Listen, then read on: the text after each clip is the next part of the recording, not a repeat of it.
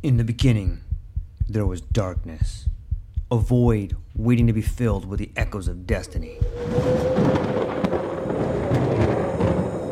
From the depths of time, legends emerged.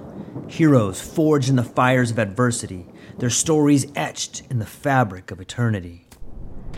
Through the sands of ancient deserts, across the vast expanse of galaxies, and amidst the tumultuous waves of the ocean, their journeys began. But amidst the chaos, there arose a whisper, a call to action, a beacon of hope. Now, as the world holds its breath, a new tale unfolds, a story of courage, of triumph against all odds. Join us as we delve into the depths of imagination, as we embark on a journey beyond the realms of possibility. For in every tale lies a lesson, in every legend, a truth waiting to be discovered. This is not just a podcast, this is an odyssey, a quest for knowledge, a quest for inspiration, a quest for the very essence of what it means to be human. Welcome, dear listeners, to a world of infinite possibilities. Welcome, dear listeners, to the True Life Podcast.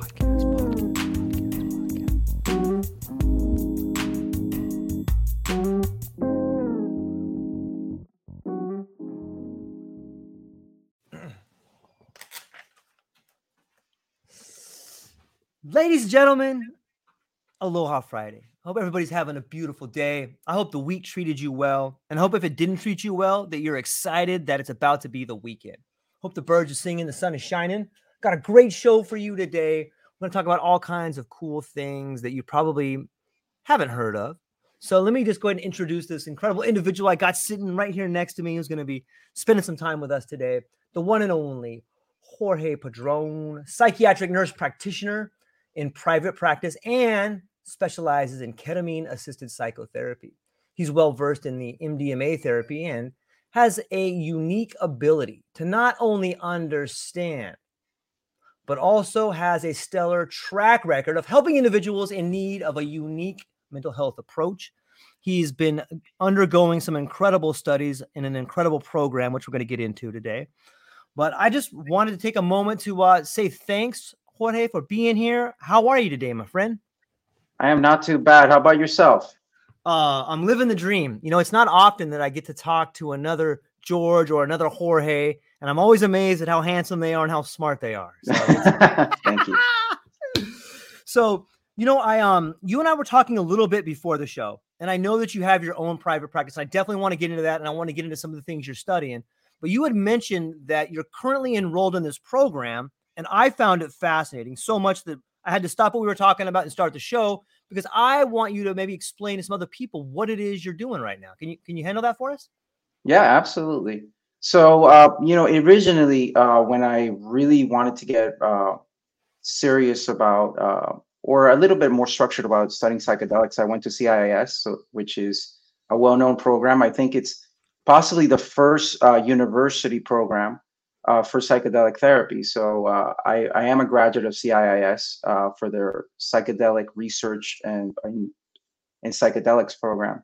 Uh, and it's a great program, amazing. Uh, that taught me a lot of um, of the Western view of psychedelics, right? But for me, it was kind of missing a lot, you know, not, not the program itself, but just I think in America there there's only so much we could do because it is such a new field, uh, right? Even though it's been around, the legalities and things like that really have suppressed a lot of the research that could have been done. So we're really actually behind, I believe, than a lot of other countries, especially South America. right So there's this uh, amazing program that I found in uh, South America, which is short. It, it- it's a psychedelic therapy program, but they're they're called AW, and they're not they're run by a nonprofit organization, which is um, uh, run by this uh, very good gentleman, Liga uh, Lila Vega, and so they really uh, want to provide this experience of true understanding of okay, this is what you would be doing in psychedelic therapy, right? So I uh, I'm in my second year of that program,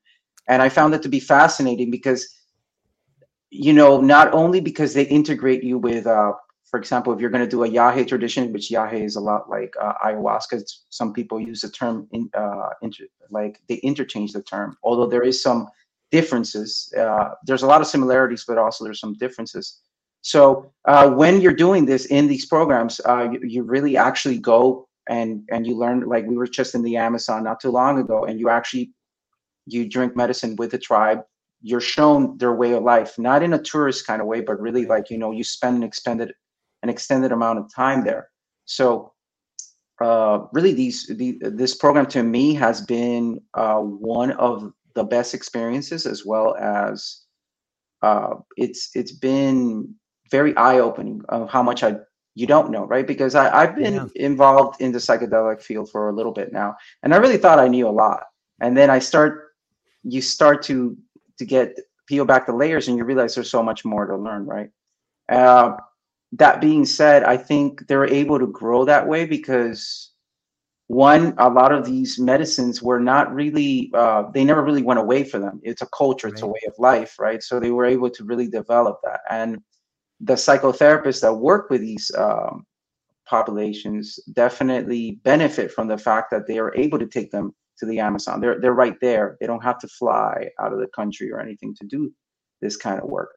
Uh, so I've been involved in that program. I'm now in my second year. This is a total three years for this program, um, and really, uh, you you touch upon every type of psychedelic uh, that's possible uh, to work with, uh, which I like because I think you can't really say that you know how to work with something unless you've actually done it, right? Like you can understand the theory, sure. but the theory is is very far removed, especially when it comes from psychedelics, because there is such a unknown variable, right? Um, so yeah, very happy with that program. I myself have been trained previously to that in ketamine assisted psychotherapy with uh, Phil Wolfson, which is a pioneer in the field, and I was very fortunate to be able to learn from him. Um, he he's based out in California in the Bay Area, but tremendous work. And uh, so so I, I count myself very fortunate to have uh, very good uh, mentors and people to learn from.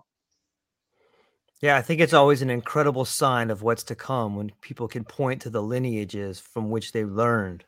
P- pretty powerful. I think it's awesome. I you know as you were talking i began i had this thought that medicine is kind of like a language. You know and, and when we when we look back to the roots of language. We can really understand what it is a culture is trying to say. If we look at the west and we look at the language of medicine in the west we see a type of healing that is meant to cure symptoms.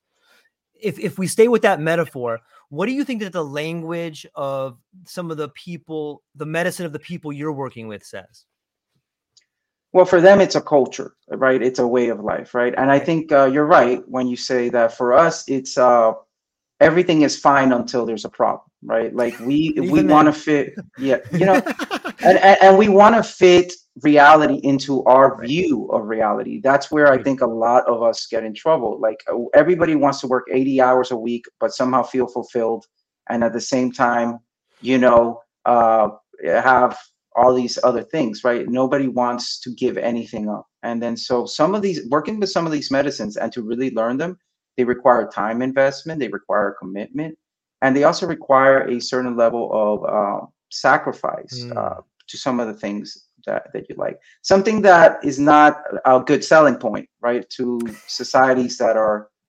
interested in how can I get everything and give up nothing, right? So, so mm-hmm. it, it's very different their perception, right? For them, they're in service to the medicine, or they're in service to this greater uh, reality, or what they call true reality, right?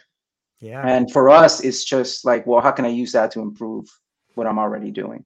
So it's a very different approach sometimes. Not for everybody. I don't want to generalize, but for a great majority, I think when you start down this path, even for me, I can't remove myself from that. I thought, well, oh my goodness, I'm going to get all this learning. I'm going to be a better person.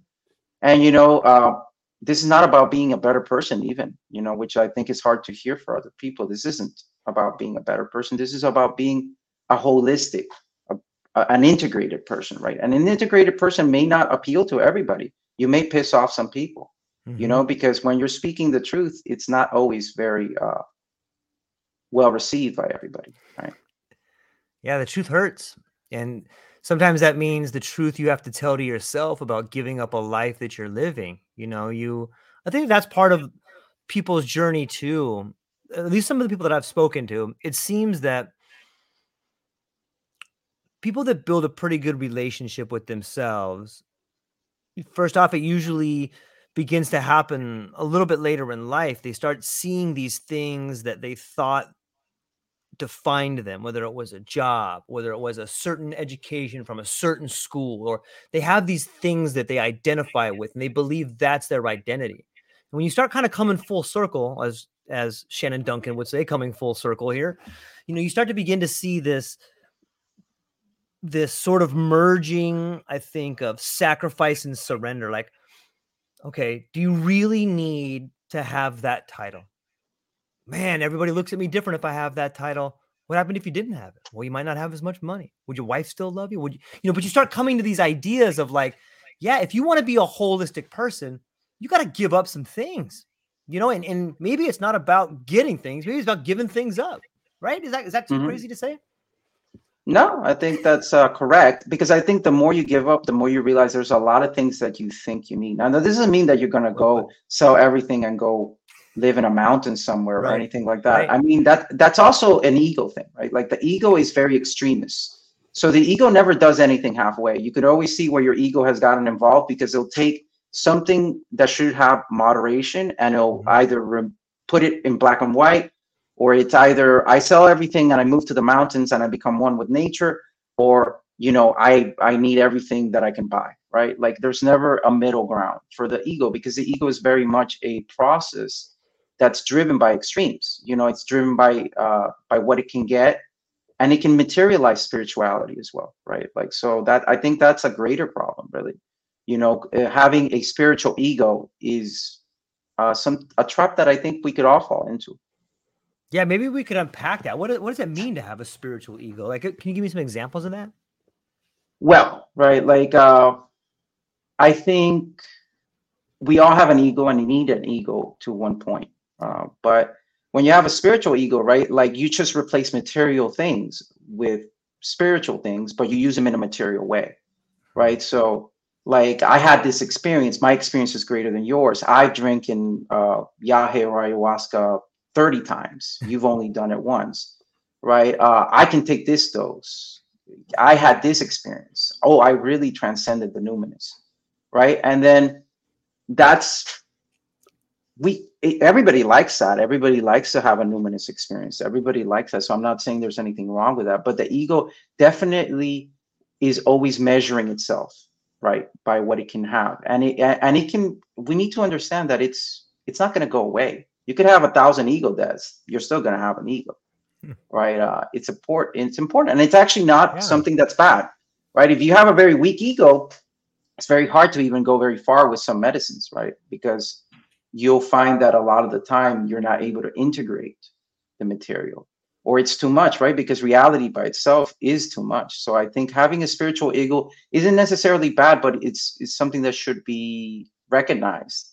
That right, there's parts of us that are going to take an experience or they're going to take something, and they're going to it's going to make it into something. It's going to have it's going to try to give it some sort of meaning, right? And then the more attached you get to meanings and belief mm. systems, the more you're going to suffer when those are stripped away from you. Because I mean, how many times have you had a maybe an experience that shows you that all of the stuff you thought you were doing maybe isn't so important, and maybe the things that you were neglecting were better for you. Yeah, a lot, a lot. I, what do you, what do you think awareness fits into that sort of equation? I think before you can have true awareness, mm-hmm. you have to have compassion, right? And mm, then compassion is also another word that that is thrown around a lot. But you know, compassion, true compassion means that understand that you're just a human being and you're going to be greedy sometimes, you're going to do these other things, right. right?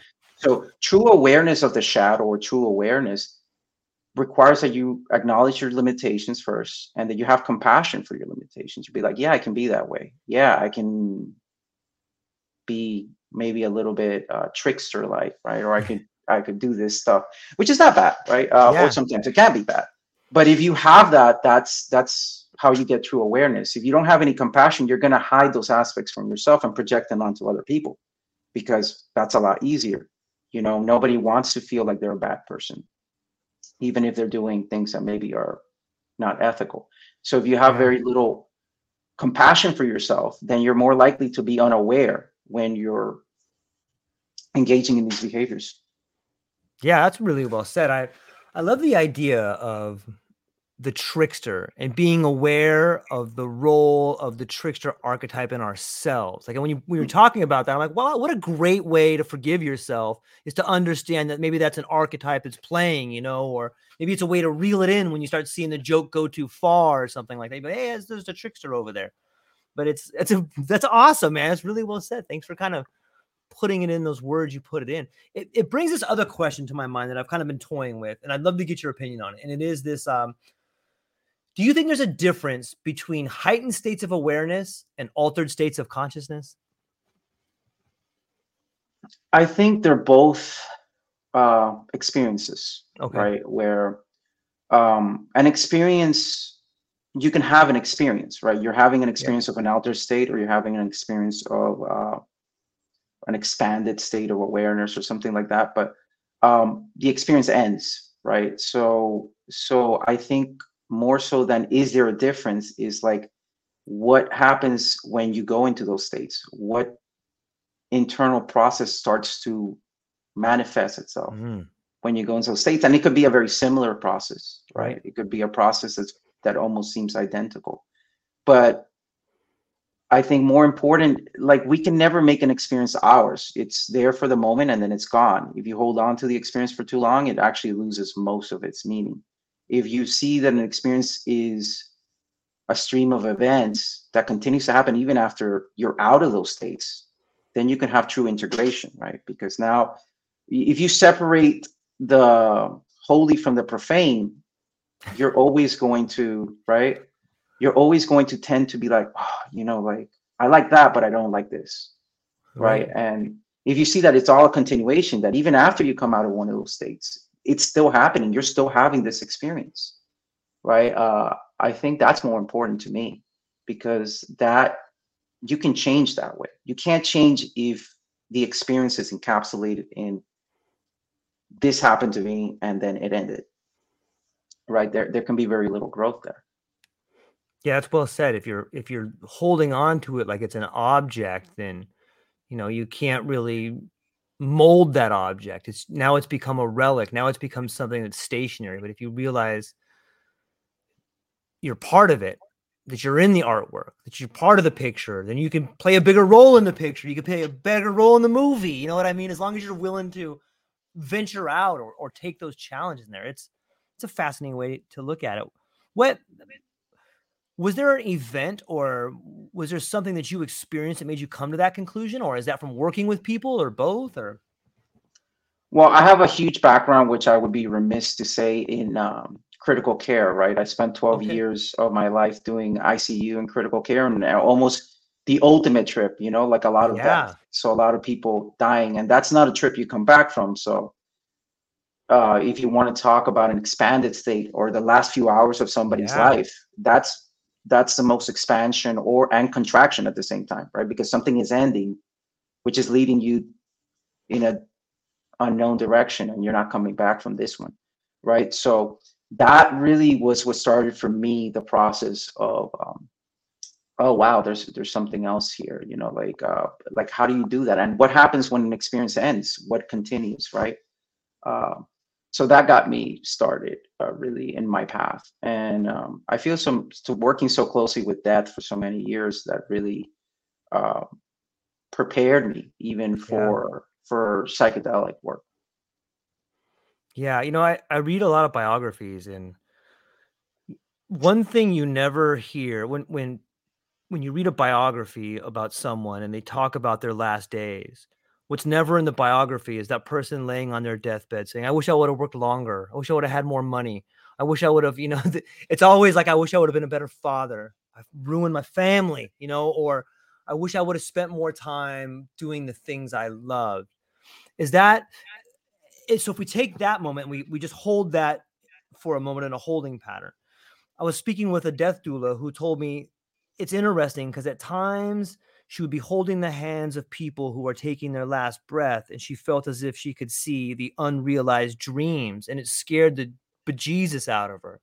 What do you think about those two things? Like someone on there, wait, have you noticed a pattern of what appears to be happening in the minds of people, or maybe you've heard the words of people who are coming close to the mortality experience, and you know, is there some is there some wisdom there that you could give to us that maybe you saw? Yeah, uh, a lot of the same things that you mentioned are patterns that repeat themselves. You know, people mm. have um, people have regrets, people have uh, ways that they wish their life would have been. But I also feel like um, good deaths. A good death right. is one where you can again use compassion. It's the same thing as a good trip or going into a trip with the right, right mindset. What I would see is people that you know, in the medical system, especially in the Western worldview, we treat death as a problem. We treat yeah. it as something to be solved, not as a transitionary stage, right? Not as a, a part of actually life. Right. You know, you have to be alive to die, and you have, you know, likewise. Um, so, uh, so there's people that are very, you know, they're looking at death as why is this happened to me? It doesn't matter if they lived a very short life or they lived a very long life, right? And then these people are very attached to the concept that death is is the end right uh, when when you have that viewpoint then you have a lot of regret you see if you mm. have a, a separate viewpoint which of course requires a certain amount of faith or requires sure. whatever you want to call it you're able to release yourself very much like a like a journey or a trip uh, you know and these people have good deaths you know they they don't struggle with the process. They are able to go with it. And they also understand that whatever may have happened in their life i guarantee you even in the worst life there have been moments that are blissful. And you could choose yeah. to focus on that or you could choose to focus on what you didn't do. Either way you're you're, you're dying. You're going to die. And that's that I think that's a gift that we were given as conscious humans that we get to choose yeah. at least well not all of us get to choose how we die right? And we don't really get to choose what disease takes us. But we do get to choose how we look at our life in a life review right? And and although there could be some regrets even in a bad life there are moments of bliss. And if you if if you're going to focus on regrets you should focus on those as well. Or if not you you can't go into past, right? So so what are you doing with this regret, right? Yeah. I think it's such a key moment right now to to talk about this. I you know with so many of you know, I was talking yesterday with a friend of mine. Zeus, if you're listening, you're an amazing human being. Thanks for the conversation. We were talking about the humanity, especially in, in and I think it's worldwide. Like there was this giant generation boom, and hence we have the boomers and there was like if you just think of the people on the planet as a one organism as a body this giant demographic of people in this age group are are getting to a point where they're facing their own death and a mm-hmm. lot of them are passing away a lot of them are moving on and if if we see by the people who have spent time with people who are dying, if we read the biographies, or we all have people in our lives that we have seen get close to death, and we sometimes we see the anxiety, sometimes we see the dignity removed from it.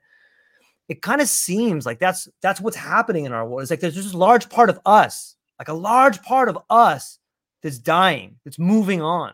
And so, why wouldn't there be agony? Why wouldn't there be anxiety? Why wouldn't there be turmoil? Why wouldn't there be a last stand, a fight, a a realization of the unrealized dreams that's beginning to happen. You know, it's it's this time that that's happening there. And I bring that up because it does seem to me, at least in the West, we've taken the dignity out of dying. I know that my my my great grandmother, I remember being a young boy and going to like this old folks' home where she, you know, she couldn't, she didn't even know who she was. She had lost her mental faculties, but yet we kept her alive I don't even know why. Like, I don't understand. Like, why would you do that? Here's a person that is no longer with us, but medically we're keeping them alive, even though it seems to me they don't want to be here with whatever spirit they have left. And it speaks, if you look at just that angle of it. It's kind of fractal because you can look back at the whole medical system now and you go, oh, we're just doing it for money. We're just doing it for our own selfishness because we want to have our memories or we want to hold on to something. You think that's too much? Is that too broad of a brush to paint it with? No, but I feel like that's not addressing why the system because you know we do blame the medical system a lot sure, for sure, but it's it's actually not the cause, but uh, it's a symptom of who Okay. we are as a society. We are afraid of death, so we demanded Yes. that doctors fix it.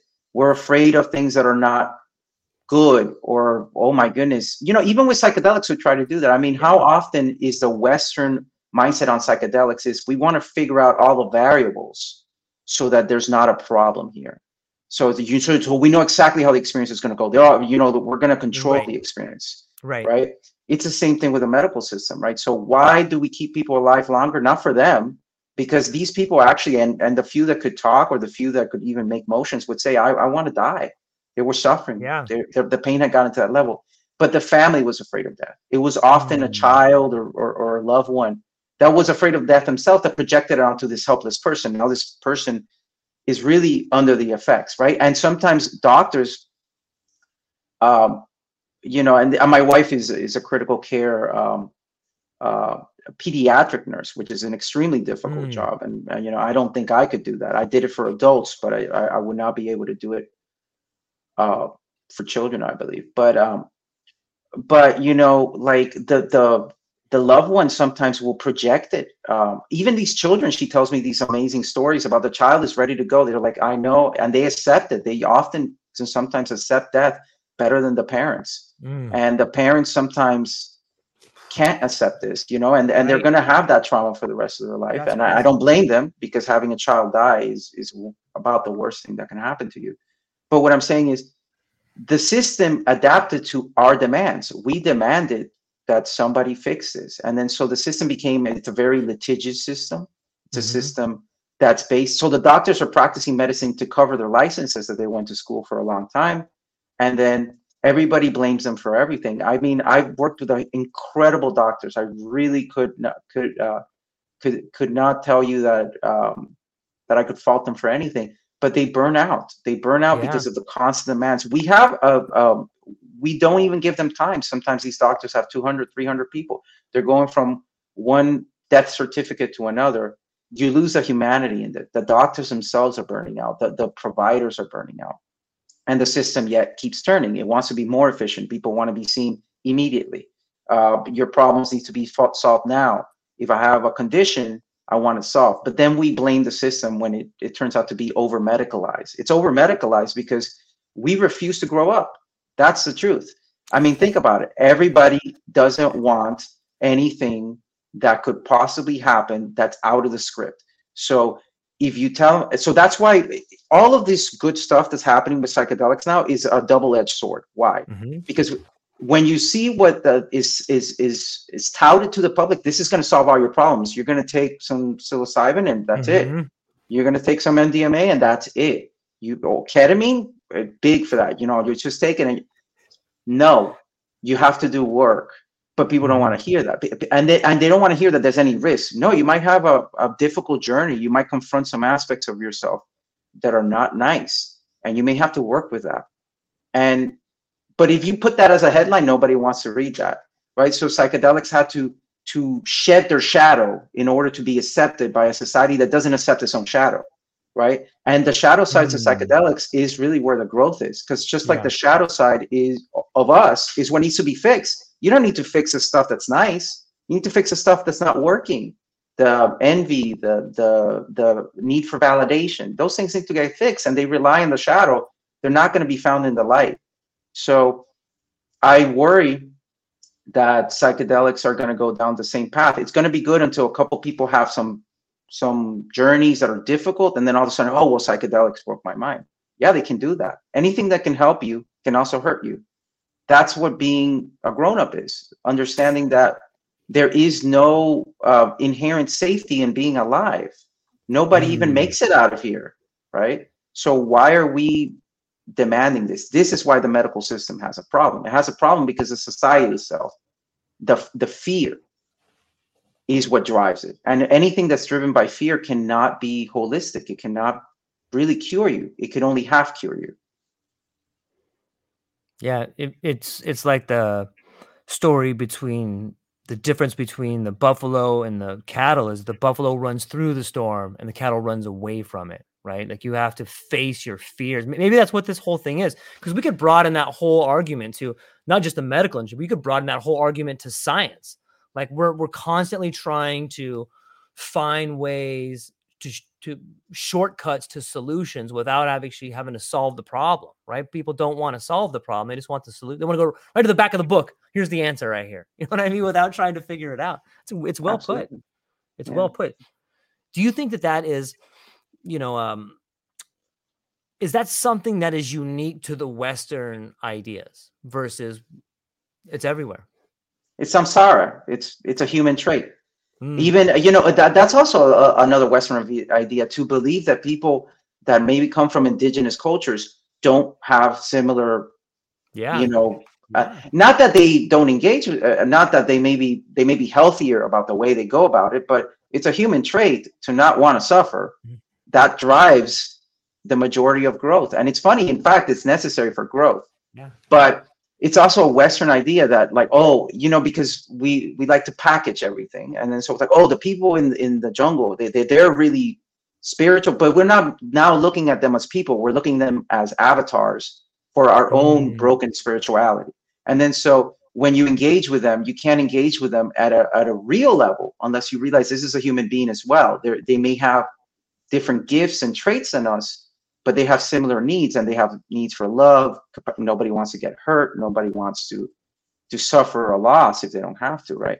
So i do think it's a human trait not just a, a western trait but obviously because we are a, a, a less cohesive society and we're a, le- a, let's just say we're younger. We're a younger society yeah. than most in most of these societies or uh, cultures that we would be comparing ourselves to uh, we we we I, I, still believe we'll get there eventually, with a lot of pain and um, and issues. But I do believe we'll get there.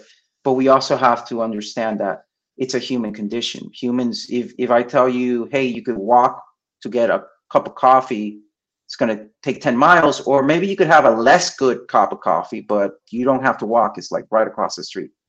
You're going to go right across the street. It's it's a human trait human nature. Yeah. You know, a, a, lot of times, you know, it seems that a good pattern for someone growing up is they find a mentor, whether it's a young a young man that looks to someone older or a young woman that looks to someone older. If we were to look at our culture being a younger culture, who do you think would be a good mentor as an older culture for us? I think uh, many of the cultures. Uh, you're talking about a different culture than ours, or yeah, or you could take it whatever way you want. I don't think we should be looking to other cultures. We should be looking to ourselves. Who among us is living in our world? Mm, well put. And and and maybe being a whole human being. And a lot of times you find that these people have a, have a split. You know, they're split. Like there's you either love them or you hate them, and they're very polarizing figures. And the reason they're polarizing is because they're displaying what a whole person looks like, which is both sides of their personality, the shadow side and the and the light side, right? Um, the same way why the Greek gods, like I mean, if you read, they weren't exactly super holy. They were gods, but I mean, like they were engaged in some serious stuff. But that is why there was no need for a real devil in their society, right? Like even though you had Hades, it's not really the same connotation we give the devil, it, it, right? So so in this society, we, we, we split that off. So the people that we could be looking towards, we're always looking to criticize. We're looking to see what's wrong with them, not realizing that they're human. And if they're actually authentic, they're going to actually show their shadow side. It's actually the people that you don't see their shadow side that are the most dangerous because those are the ones that appear on the news. I can't believe he was doing that all this yeah. time. I can't believe she was, right? But those people appear on the news. Why? Because a shadow that's hidden is the most dangerous thing. So the people we should be looking for is people that maybe have something to say, maybe something provocative, not necessarily hateful or anything like that. Of course, definitely not hateful, but maybe something that gets you thinking. And I think there are many Western uh, thinkers that I mean, Phil Wilson to me is is one of them. He's not, uh, you know, he doesn't beat around the bush, but I I like the way he um, he approaches things. Uh, the um, Jorge Llano, which is um, the father of the man that uh, that did the course, uh, uh, the course that I'm in right now, is to me a great example because not only does he have the lineage from you know, working with uh, the graniceros, which is a Mexican tradition, and also working with Yahe and the Kofan, he has, he's a psychotherapist. So he actually has blended both worlds. And I think that that's really what should be looking for. How do we blend the knowledge of the old with the new knowledge and create something that works for us instead of trying to take from cultures and take out the culture, you know, take out, take from the culture what we want and then you know, not the other parts, right? Like we're just going to pick and choose. You can't do that. You have to create your own thing or it's not authentic. Yeah, it's well said. I maybe that's what's happening now. Maybe that's that's why there's so much chaos is that and and you know, chaos is just the state in which things happen before a new order is born. You know, it's it's a beautiful thing that can be embraced if you're willing to accept it and maybe maybe that's why it's such an exciting time for so many people is that the people can see an opportunity to do things different and it seems while that that opportunity doesn't always come around maybe it's cyclical you know maybe it's a tide or something like that but it does seem like we're kind of in that area right maybe this is a time to be celebrating yeah I mean, this is a growing pains, right? right. They're not called growing pains for no reason, right? right? They're, they're growing pains. People are going to mess up. We're going to find some things that didn't work. We're going to uh, hurt a couple people, unfortunately. That's something right. people don't want to hear, but we're going to, you know, all of all of humanity really has been that you know you get it wrong a couple times and then eventually you start getting it right you want to minimize how many people you hurt things like that and you don't want to justify hurting people but there's going to be uh, a lot of things. I mean, there's a lot of growth in the psychedelic field. There's going to be a lot of people coming in, and there's going to be a lot of people that are not maybe qualified even to really mm. be. And, but those people will either learn, maybe there'll be a little bit more humility, right? Because nobody starts out qualified, you get qualified, right? right? Or you know they will hurt people and then we'll look at that as an example of don't do that you know we we've had a couple recent scandals in the psychedelic field right and i feel like we've learned about being more transparent about having some oversight because um, it can be put to good use. It's unfortunate that these things happen but it can be put to good use if we see well maybe we should have like a council. Maybe people working in expanded states of awareness should really have a peer support system so that they're not working on themselves because psychedelics have this ability to inflate the ego the same way they can help you. So really i do believe that any provider that or any person that's working in the psychedelic field should at least have some peers that are not afraid to correct some things before they really uh, get um, out of alignment with what's necessary to heal psychedelics right so I do think that this is going to turn out good, but there's going to be a lot of chaos. And if we could just be grown-ups about it and understand that psychedelics can help you, they can also hurt. Right. Then we don't have to vilify things because we do something where we try to control uh, the variable, which is why psychedelics got banned. Well, I don't know. You could hurt yourself, so let's just ban it. Right? Let's let's not hold you accountable. How does that teach anybody to be mature? It just teaches you that if if if you take a dose that maybe was too large for you and you took it in a bad setting, it teaches you that it was a dose that was bad. No, it was it was your intention, your your setting hurt you. So now maybe you can learn from that. But now if I start looking at the medicine is bad or or this is what hurt me, no, it didn't hurt you. Right? You it's a collaboration. The same way that when you go into those states, to attribute everything beautiful to the medicine is also, I think, wrong, right? Mm. Because whose mind you know, it's mind manifesting, psychedelic yeah. mind manifesting. So whose mind is being manifested is most often is more likely yours.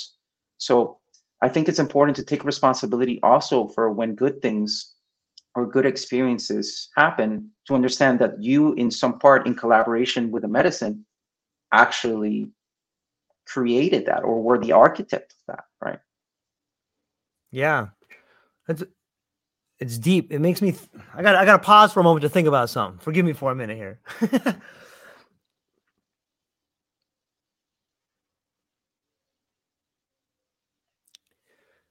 okay, so it's this idea of self responsibility that is a really good thing, and I and we touched upon it earlier when we talk about medicine and we talk about death.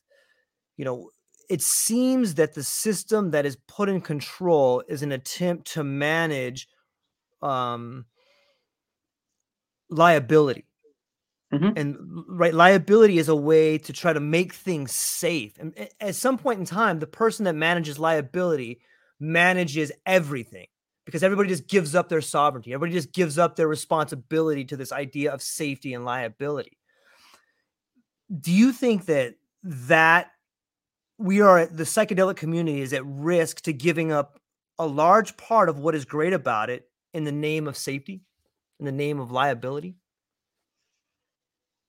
I think that we need to learn to marry both extremes, right? Mm, what happens? Yeah. We have people in the psychedelic camp that think nothing should be medicalized, that it should all just be, you know, uh, uh, you know, just humanistic and let's just see what happens, right? But that would be missing a great part of the fact that the medical system do ha- does have things to offer the psychedelic field, right? But then, and the psychedelic field, of course, has things to offer to the medical sure. field.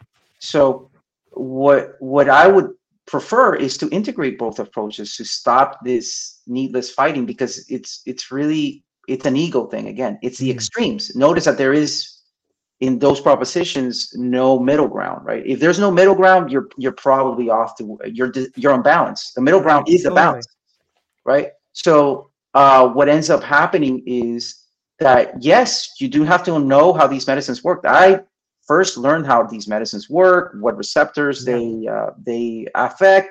Oh don't mix it with this. And because you know my background is psychiatry right? Like a psychiatric nurse practitioner right? I, oh well you know you can't there's certain uh, you know there's certain uh, medications you can't take if you're taking psychedelic many people are unaware of that. So yeah. to not use that to further and to increase safety that that's wrong right? So that's not what i'm talking about. What i'm talking about is once you've done that allow some room for the medicine to work. Allow some variable uh, the unknown variable is what heals people. Right? You set up the it's like meditation right? A lot of people says i'm meditating. No you're not meditating. You're practicing meditation so that meditation is something that just happens spontaneously. Once you've done the breathing exercises and maybe you sat down on a sofa or you know a cushion or whatever right it's the same i believe with psychedelics right you set up the groundwork you make sure okay i'm not taking anything that's contraindicated with this okay i'm in a safe setting that is part of the medical aspect as well so that that's not wrong I make sure that if uh, you know like for example for ketamine if you have uncontrolled hypertension, it could be a problem, right? So you want to make sure that that's taken care of. You can use the medical system in that way to actually further the safety of psychedelics because that that's not what I'm talking about, right? Like that is good. You don't want to needlessly just hurt yourself just cuz, right? But then you need to learn learn to let go, even with an intention. I, I see people get hung up on I had this intention, but that didn't happen during my journey.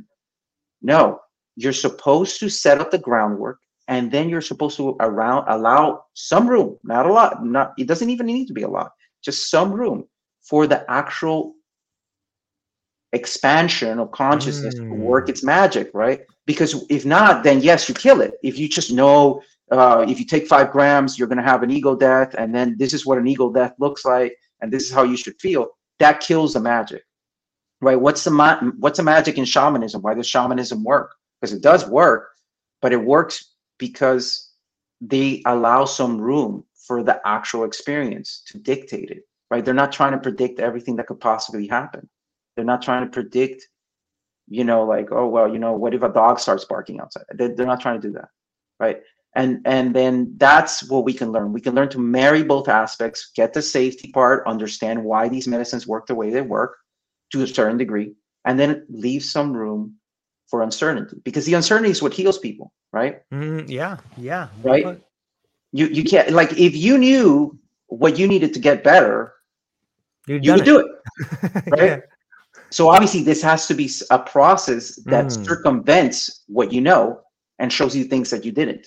And for that, you need to allow room for uncertainty, and you need to give a wide margin. Sometimes, you know, if you really uh, have issues or mental health issues.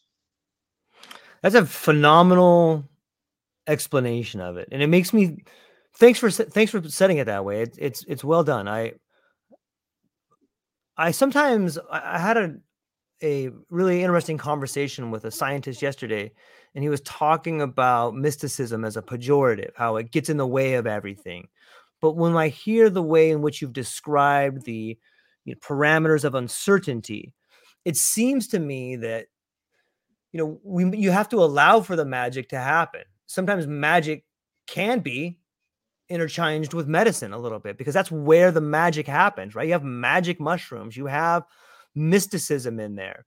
And it, does and, and like you said maybe it's not an either or, it's like a both and. Like why why can't there be room for magic? Why can't there be room for uncertainty? Why can't there be room for mysticism in science? And and and, and again, maybe that's maybe that's what's happening now with these birth pangs is it is it is this sort of amalgamation of the two coming together like what, what's your take on mysticism in the world of science well, I'll put it this way. I'll try okay. to make it simple, right? When you're going to grade school, right? Do they teach you English?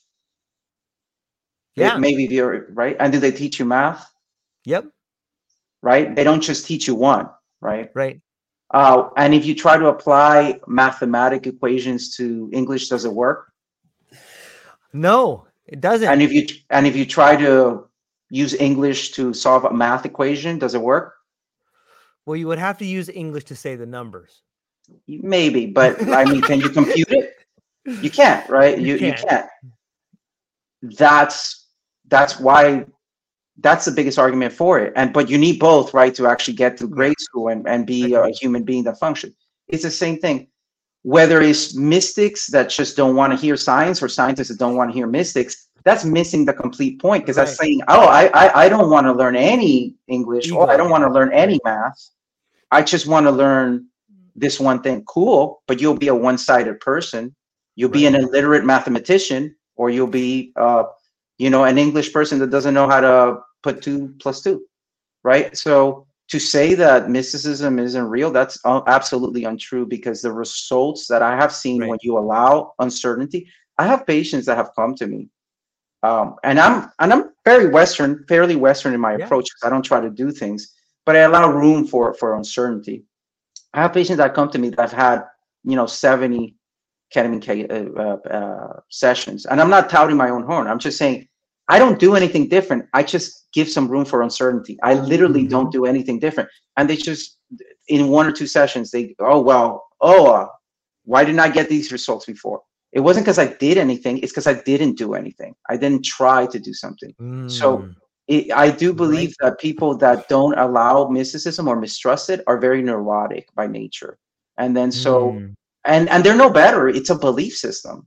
They're yeah. both belief systems. So you're saying that one belief system is better than another. Like that's not a rational argument. That's like saying that an experience is invalid. That's also not rational. Because if you experienced it, it may not be a shared experience, but it's an experience. Somebody experienced it, right? Like how could that not be real? It's real, but it may just be a singular experience for you. It may be a collective experience. Many people may share it, right? Mm-hmm. But we, we, we, we I, I think that that's really my argument against both camps. You, you need both if you want to actually get somewhere. And why is it that people don't get better with psychiatric medications? If, if right, if you don't need the mysticism, right? Why is it? Why is it the psychedelics? Why you know, like a lot of psychiatrists in, initially they struggled with like, why why are these people taking these dangerous medications? Why are you taking a medication that makes you vomit and poop yourself? But yet, if you take Prozac and it just gives you an upset stomach, you immediately stop it. Mm. Right? Have you noticed that? Like, because because Prozac will give you uh, nausea, some nausea in the beginning, but people will stop it. But people will go and uh, defecate and vomit with ayahuasca. Why?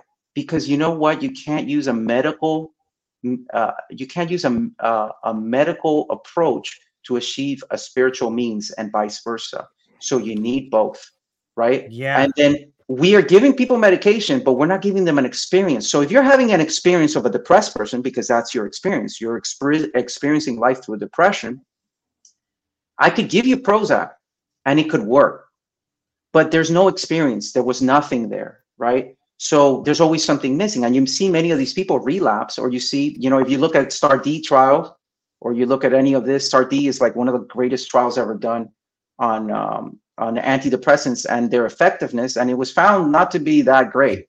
You know, if, if, any other medication or something, was it yeah. like fifty percent? Yeah, that's not great. it's so silly, right?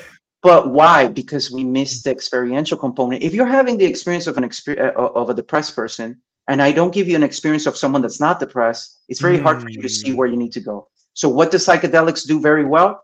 they get you out of the experience of being an, uh, a depressed person and they put you in a different type of experience. It could even be an experience that doesn't make any sense to you. It could be a transhumanist experience that I saw aliens, but somehow I feel better.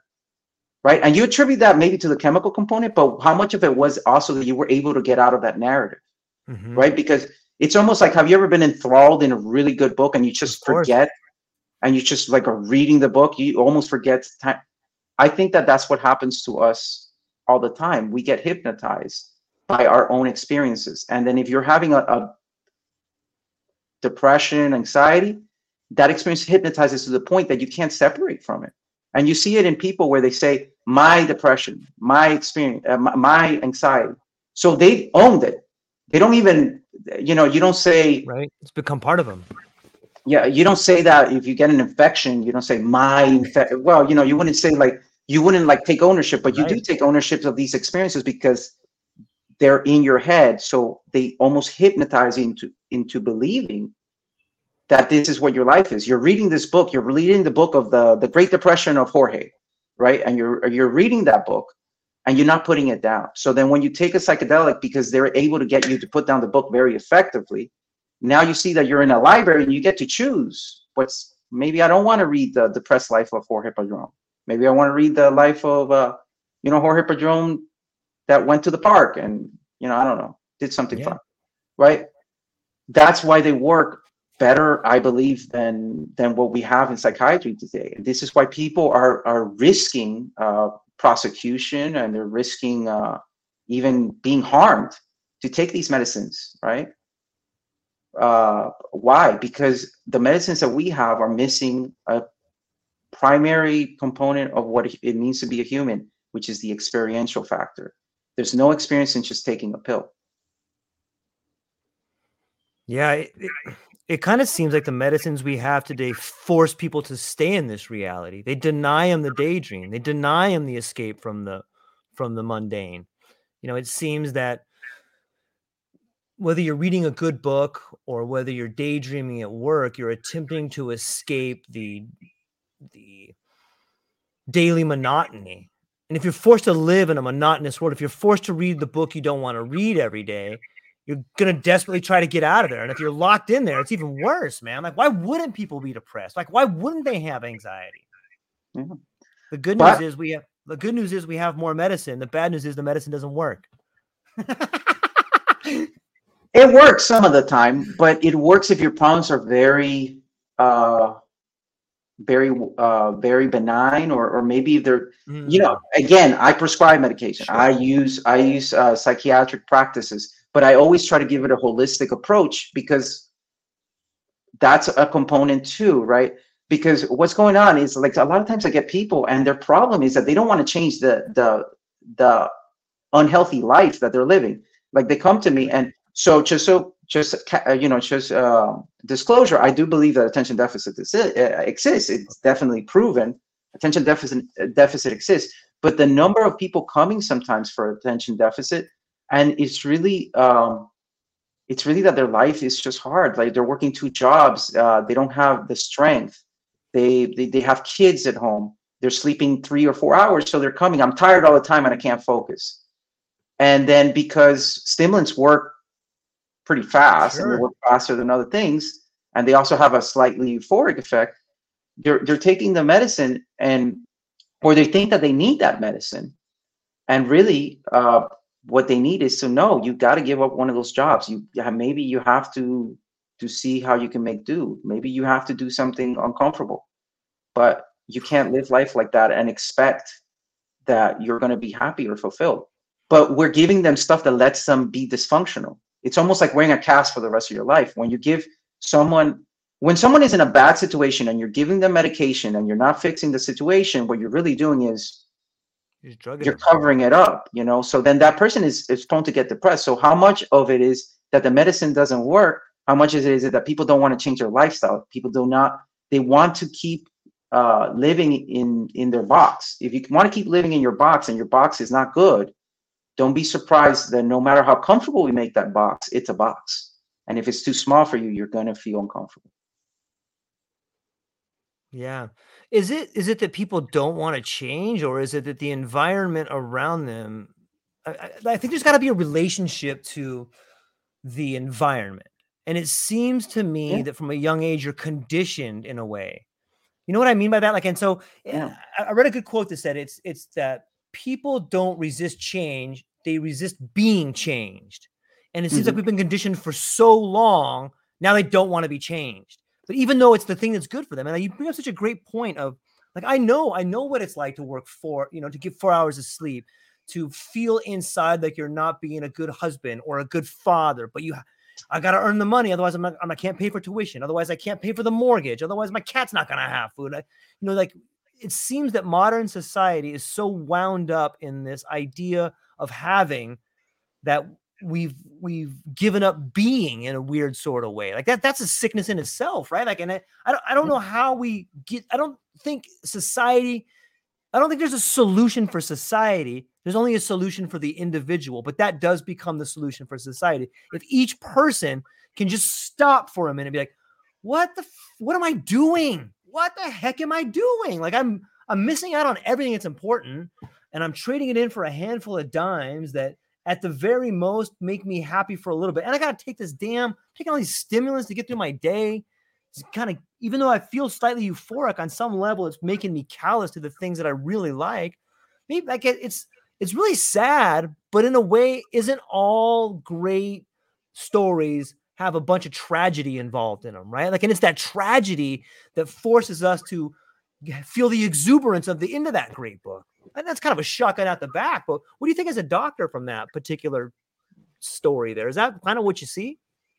Well, I'm very big on saying that I am a nurse practitioner. I'm very okay. proud to be a nurse yes. practitioner. Yes, yes. I, and I and I like uh, to to always emphasize that because I yeah. I I think nurses are specifically situated, right? Because right. nurses try to heal you with what you're they try to go with the healing process. They don't try to go against it. So that's something that I like about nursing very big, right? Like nurses, I think it's a shame that there's not more nurses in the psychedelic field because nursing is ideally suited. Nurses support the healing process. They don't try to take over it, right? And I'm not saying that doctors do, but some can.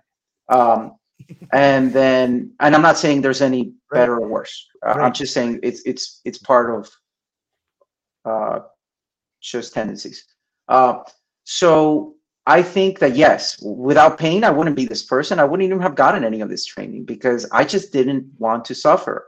I also don't want to suffer but yeah.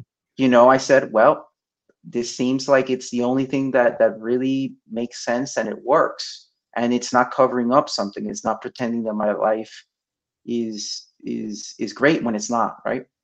Uh, so i do think that that suffering produces change but there's a yeah. whole lot of, of, of people that are suffering needlessly and they're they're like stuck in a cycle of endless suffering. Even if they get out of one problem they just get into another problem and it's patterns. You're right. Society has taught us because it was never the job of society to make whole individuals. It was the job of society to make individuals that go along with whatever you know what's what's good for society but i think we're getting to a tipping point i do believe that with covid really greatly excel, accelerating the mental health crisis it, i think people are starting to realize this is not going to work. We're not going to be able to do this. Even even i see patients that have uh, very little training in psychology saying profound truths. And and i don't blame any patient no matter what their condition or person that comes to me. Because you're right you're right a lot of it is the environment conditioning them and I don't think anybody wants to make themselves suffer. And also, there's an incredible amount of compassion for what I believe to be the greatest tragedy that could happen to someone, which is, you know, to lose yourself, to lose mm. your sense of, of consciousness, and to to live a constricted life when you have all of this, right? But that's also part of like whatever, you know. I do believe that having the human experience is painful in itself, and it's necessary. It has to be right? Because that's the only way. Uh, because that other realm that we we love so much, I love it too. He's very amoral. It's very impersonal. It doesn't really care. If you notice, like some of the messages you might receive sometimes are not really very convenient, and so you need to. it's true. You know, and you need to. So you need to moderate that. You need to be like, okay, well, and that's where the ego is handy because the right. ego is always going to kind of advocate for you. It's going to be like uh, your, your manager say, "Hey, no, no, no, no, come on, buddy, you don't need to do that one." right, and then if the the ego is a a a great servant and a poor master. The ego mm was never meant uh, to to really uh, to really be running the show like like it is for most of us. And uh, there's a great book I think you you may be familiar. It's it's a famous book, The Master and His Emissary, where it really talks about yeah, and it talks a lot about this this concept. When the servant starts to believe it's a master it gets neurotic because it doesn't have the skills of the master right? And then so uh that's what's happening to people right? Like they're living a constricted life. They're they're living a life that that yes can there's some change can be there but knowing how to suffer is very important because pain for pain's sake is just masochism it doesn't really lead to growth necessarily now if you know how to suffer it's like a master gardener. They could turn it into compost and it could produce even more fruit. But you need to learn how to do that. So it's not a, teaching people to avoid pain, but teaching people what to do in a painful situation. That is uh, what I believe we should be uh, focusing on. Yeah, it's it's it's a beautiful way to put it. You know, um, if you can learn in small steps to sit with suffering, then you can learn how to hold it you know, and like like that's that's a tough thing to do in the beginning, and maybe that's why life just throws us little little things at first. It's like, hey, maybe, and if you begin to think of your life like that, hey, all of a sudden you can kind of see it from like a third person perspective. So the same way on a high dose psilocybin trip, you get to see yourself in a third person or from a different perspective. If you can see your relationship with suffering from a different perspective, I, I found that that helps because you can see yourself holding it. Okay, Okay, give it back. It's like a crying baby that's not yours. Like, ah, this is awesome. Okay, let me hand back the baby for a little bit. Good thing it's not my baby. You know, but it's interesting to think about it from that concept. And I, I really like that idea. I also really love the ideas of Iain McGilchrist in his in his books, which they're they're not easy reads, but they're really rewarding reads. And I if, if we could talk about that for a minute, you know, sometimes I look at the the that idea of the intellectual scalpel versus the hemisphere of seeing things from a metaphorical point of view or the big picture point of view. And, and I, I've used that sort of paradigm to look at at the way in which, at least in the West, I can't speak to other countries because I, you know, I, I, don't have a lot of knowledge about it. But it seems in the West we have taken this route of um, specialization the same way that the intellect tends to specialize with things. Do you think that specialization, not only in medicine, but in our culture, is, is an issue? It's an issue when you don't realize there's things outside of your specialty, right? It's an issue right. where where it's not an issue in itself. Uh, okay.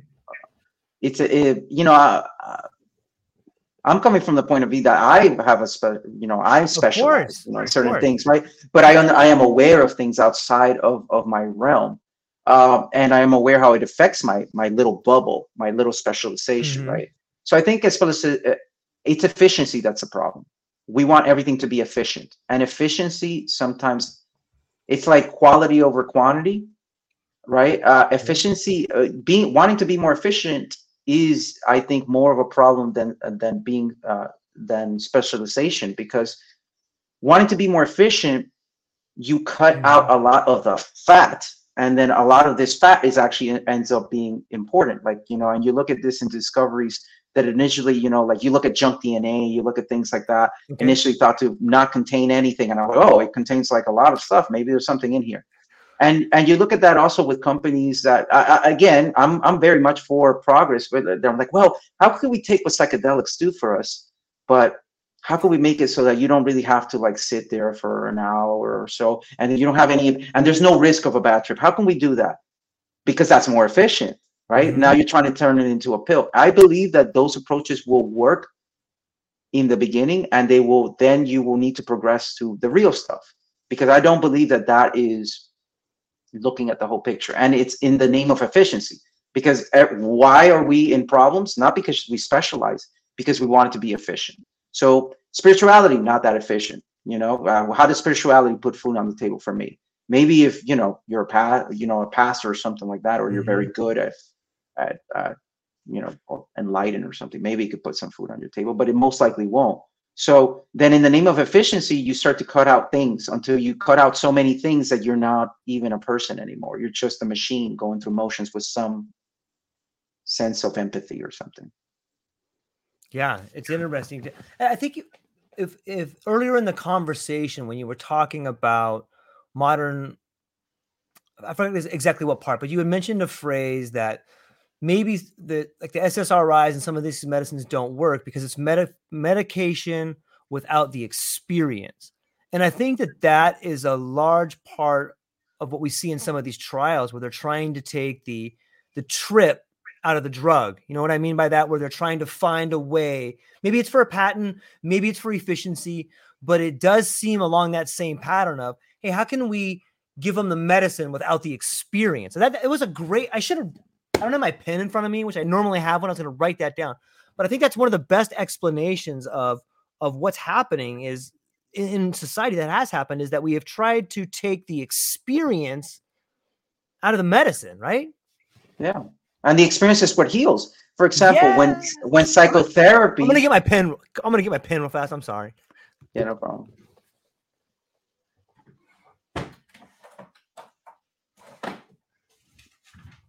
Okay.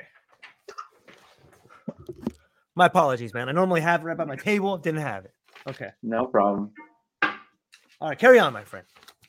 Yeah, no, I mean, I, I think that the experience is what heals, right? Uh, uh, because it's the experience that's missing uh, for most people. The experience of love, the experience of being forgiven, the experience of saying something that to maybe someone that's passed on, the experience of expressing anger or rage that you couldn't express at that moment. Maybe you're too small and something happened to yeah. you and you felt powerless and you couldn't express at that moment, but all this time it's been burning you up on the inside.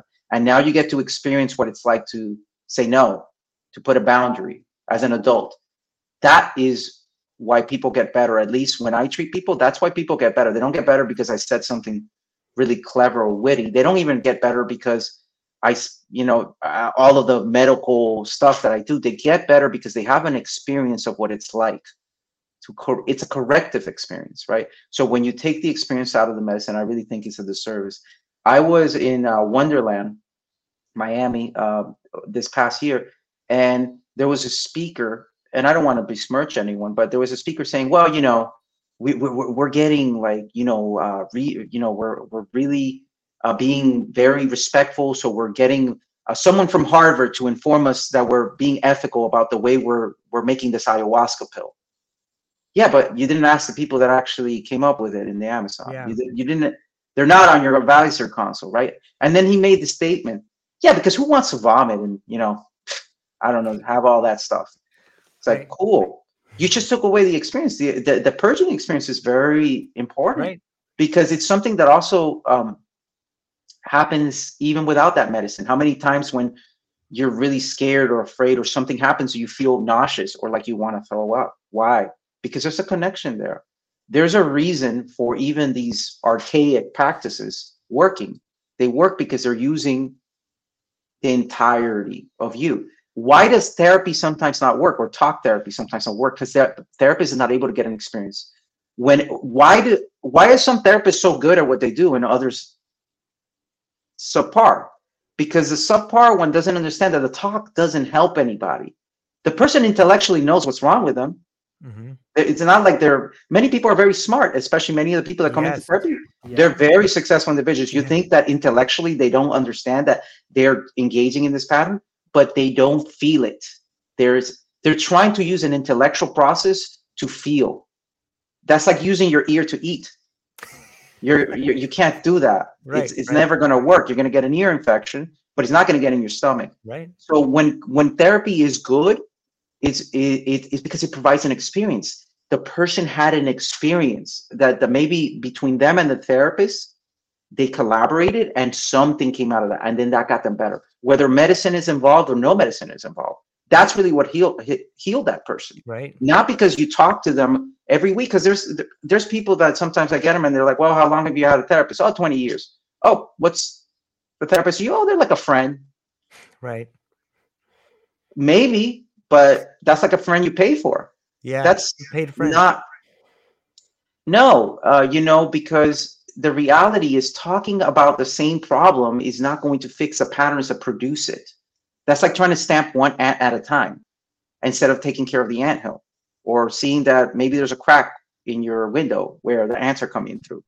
It's not, uh, it's actually, you're never going to get there. You may kill one ant, a hundred more will come to take its place. And that's what happens with thoughts because thoughts are like ants. They are constantly producing your brain and they're not inherently true or untrue.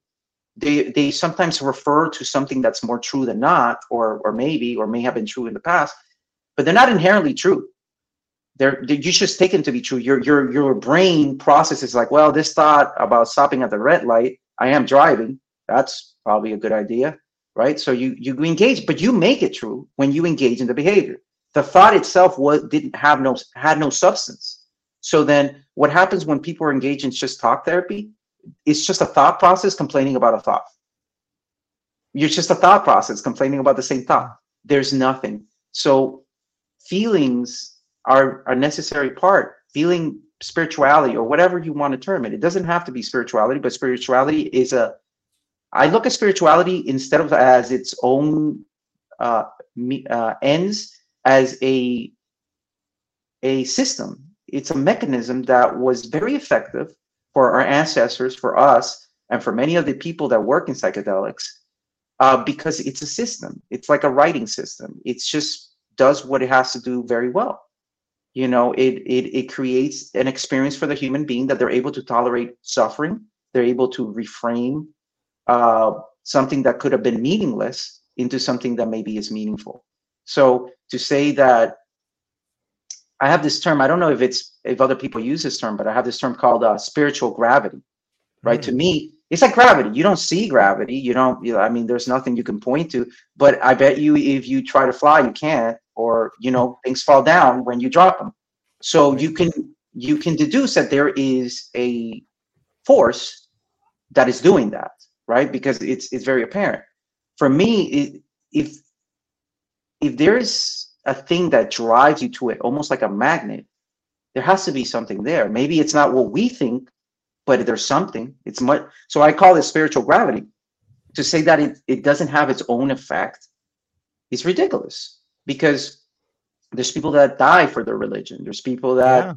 you know, so th- so that means it's powerful enough that it's able to override the survival mechanism, which is inherently one of the most, or if not the strongest mechanism a human being has. So if something's able to override that, how can you say that there's not some, there's not something at work there? It may not be what we call it. It may not be a very poor understanding, but to say that something is not like a gravity pulling you towards a certain pole, you know, would be absurd, in my opinion, right? Um, Yeah. You know, because spirituality is just a way to to interact. It's almost like an interface to interact with something outside of yourself. It's it's not inherently true or untrue. It's just it seems to be to work very well. Yeah, like that's it's beautiful, and it it brings this idea to my mind whether, and, and I know maybe I don't have the. I'm just using the word religion. I know it has lots of connotations to it, but but I'll just use the word religion or spirituality, and I'm using them in a broad brush here. But you know, it seems to me that the the psychedelic experience or the religious experience or the spiritual the spiritual experience, and if we use your term of spiritual gravity, it's being pulled to this point where people can find inspiration. Like the gravity pulls you towards it. And the beauty is maybe you can't describe it. The me, the beauty is your experience, your relationship to it allows you to go back into the world and be inspired by it. Like that's a pretty beautiful thing to think about when you when you just take a moment to to think about just being in the presence of this object. Maybe that's what eliade calls the terror before the sacred but being in the presence of that object allows you to be filled. It allows you to be inspired. It allows you to have some unique opportunities to think about who you are to reimagine yourself to inspire imagination a little bit and i think that that is I, that's one of the things that I uh, is so mind blowing to me. But as as we come back from that space, let's say, let's say you're drawn to the spiritual gravity, you have this moment, you have this experience. Then the then when you come back, your language plays a big part in that, and I, that's the question I want to get to: is this idea of integrating that experience because it seems to me when I speak to some people who are working at retreats or some people who may think that they're really good integration specialists, and some of them may be, but it seems to me that sometimes integration is a way for people to explain what other people should be thinking. And sometimes that's what talk therapy is to me. It's like, here's this person that's going to explain your story for you. Here you go. Now you can have it. But doesn't that limit, like maybe what we're not doing is allowing or teaching people to have their own story teaching people to have their own experience. I know that's kind of wide range, but does that make sense? Like you, so you have that transcendental object where each person can go and have their own story. Maybe what we're lacking is is people learning how to have their own story. What does that kind of make sense? That I did I was there a question in there? Did you? I tried to. No, yeah. There, okay, thanks. No, yeah, yeah, uh, yeah. I, I I get the gist of what you're saying, which is, mm. Yeah, you know, but for you to make your own story first, you have to feel like you can right? So okay. we told yes. people you can't because because everything we do is a validation thing. Oh, did you have the same experience I did? Oh, maybe my experience is wrong. So for someone to be able to produce their own story, to produce their own version of things, they first have to understand that it's okay for them to do so. And you're right about integration. A lot of times integration turns right. into let's let's constrict something, let's make something that's infinite uh, finite, you know, or, or yeah, exactly. You know, exactly. Let, us let's, let's yep. shrink it into something, yeah. right? Yep. Integration is a process that's very um, very dear to me because you know, in fact, I've, I, that's my specialty. Yeah. Really, I would say it's integrating not just psychedelic experiences, but experiences, life experiences sure. overall. Uh, but uh, there is a way to do it, and the way you do it is really more of an art than it is a science because the way you do it is you you basically make the person uh, you challenge them to to push against you. You tell them that it's okay and you also let confuse them. I know it seems crazy but you want confusion. Confusion leads to growth.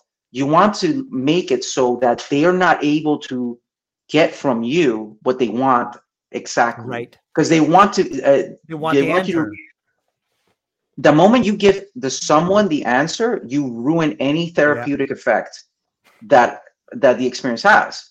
But now if they find the answer for themselves, it has amazing benefit, which is why you'll see that a lot of sham- shamanic practitioners or practitioners that are really good in that realm, um, they always half speak. It's always like a half speech, like, ah, he's meant something, but what did he mean? Right. Did he mean this? Right? It's almost like you can never get a straight answer for them. Why?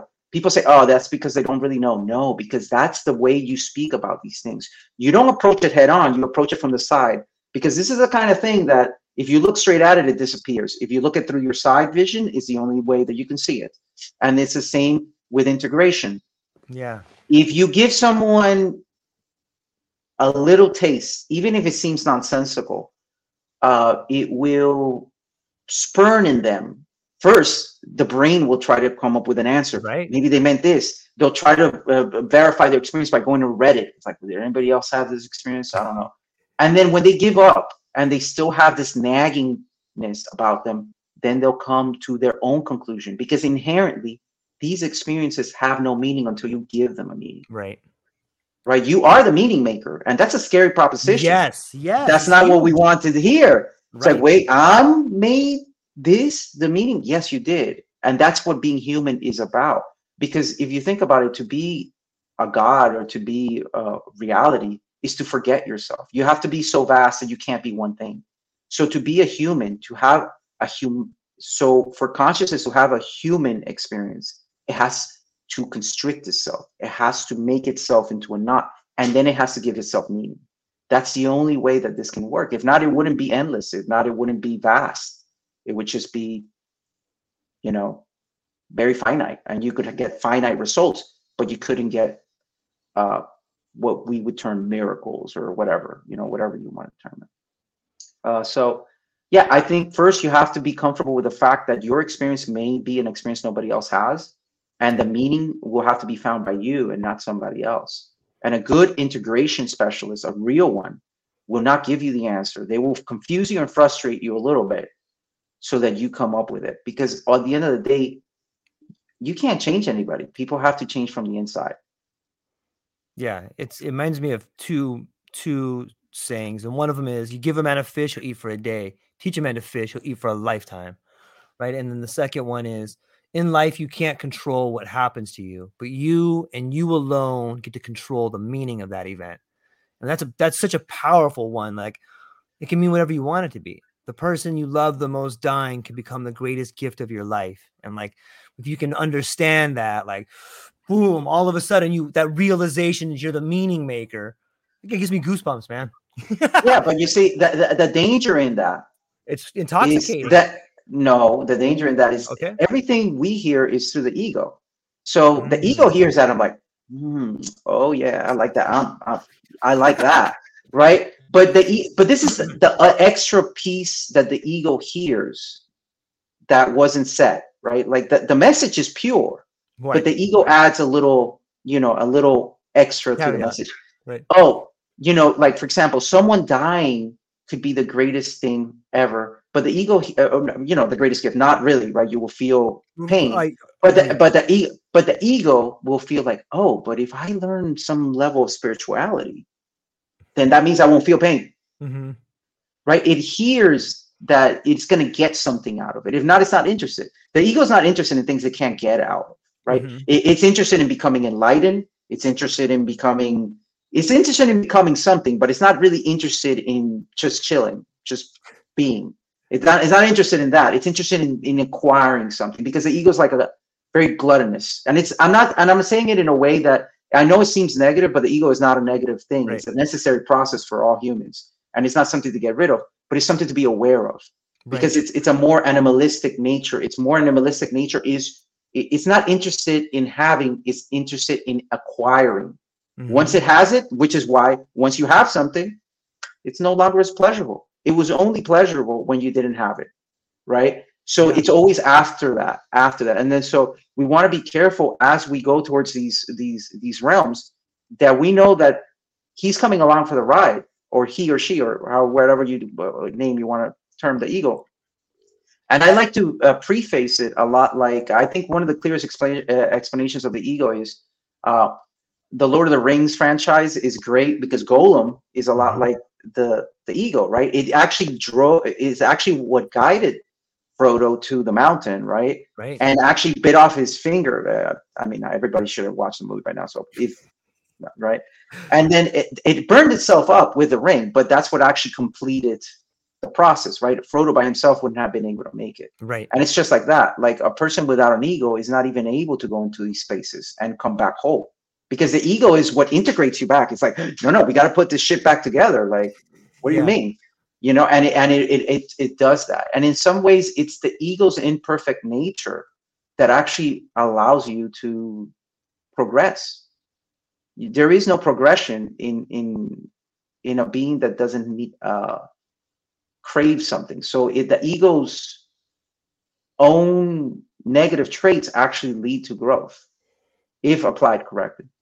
Yeah, that's it's it's beautiful. It's well said. I I love the earlier in the conversation you had addressed it on some level as the trickster, and it does seem like, hey, let's go do this, and we could totally do that. Uh, yeah, hell yeah, we could do that. You know, and it forces you down this road that you would probably wouldn't take unless you were tempted down it. But that's the road of change, right? And like the ego will pull you so far down that road. You're like, and, and everybody knows this. Well, I guess there's no turning back now. Might as well commit to it, you know. But and I think that that is, you know, may, maybe instead of an ego death, there's ego integration, and like that's what the integration is, right? It's like, oh, I see what's happening here. I have this force, this trickster inside of me that seduces me to do these things in order so I can grow. And then if you begin to have that relationship with it, maybe it becomes much more manageable. But maybe you don't want it too manageable. Maybe maybe you want to have those giant, you know, ideas so that you can grow. Like I, I don't know. As I get older, I have less of those giant ideas. So maybe it's a natural progression. What's your take on that?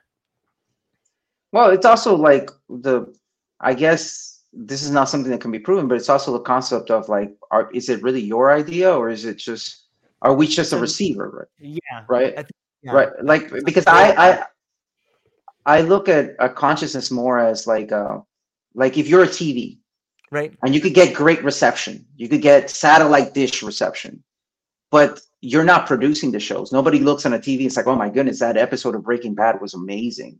You know, this TV is is right. a genius. This TV is a genius. It can. How did it write such an amazing right. conclusion? Right. right? No, the TV can be a great TV. It could be a high definition TV. It could vary, you know, uh, six uh, feet uh, long or or whatever but it doesn't really come with it. And I really, uh, for me, losing interest even in my own thought process required that I'm not really the one producing this. I'm just like a sometimes a receiver of, of whatever, you know, and then sometimes I could be very clear, you know, and sometimes I could be I could look like another another fool. And both both things are possible, right? Uh, right. It's not really up to me. So I think people that you that sometimes we term them as um, people that are very witty or things like that, they're really just tuning into that frequency. So they're, they're really just a clear TV. They're a TV with with great reception, and they right. can pick that up. But the ideas themselves are are are not coming from that. And I think that that's why consciousness. It's been so hard to find consciousness inside of the brain because it may not be something that's coming from the brain. We may just be the receiver of of that field. Yeah, that kind of speaks to the idea of like the non-locality of mind. Right? Have you heard some of like what is that? Is that a similar concept? Yeah, it's a similar concept. I, I think there there can be a mind with no body, and and there that concept has been around for a long time. Alexander David-Néel, which was one of the first to report, uh, you know, she was one of the first women that actually got into Tibet, and actually back when Tibet was closed, you know, to, to foreigners, and and as a woman, she disguised herself as a man, and you know like uh, was able to infiltrate and she reported the concept of tulpas. Uh, tulpas are uh, thought beings you know what, what they i'm not saying that it exists or doesn't exist i'm saying the concept of it right? And then the concept is that they would focus really hard on creating a being made out of thought and then that being would be like a servant but it would have their own independent thought process and it would be completely independent of their own body even right and then you see that that concept has actually been popularized even in modern day times by uh, people that they create a separate personality in their brain mm-hmm. for themselves. Not not that they don't have split personality disorder but they have that. So how is that possible? You know it, it, that for you to split your consciousness in that way right?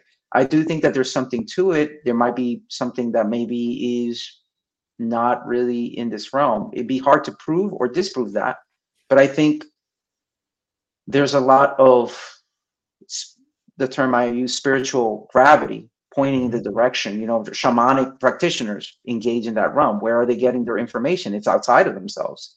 So, are they tapping into what we call the collective unconscious? Are they tapping into other areas?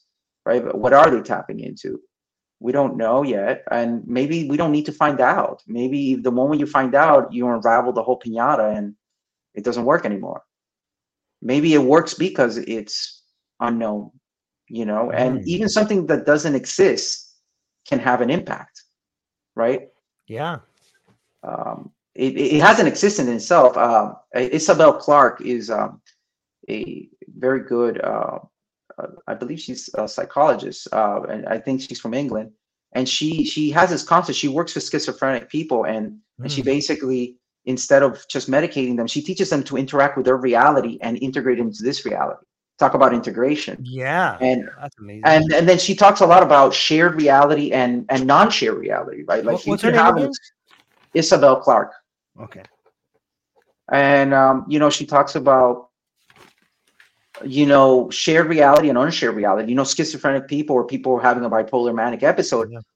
They're in a reality, but they're in their own reality that's that's independent of a shared reality, right? So so it's the reasons that approaches are so poor is because you're trying to tell them that that's not happening when they're having that experience right. of that reality.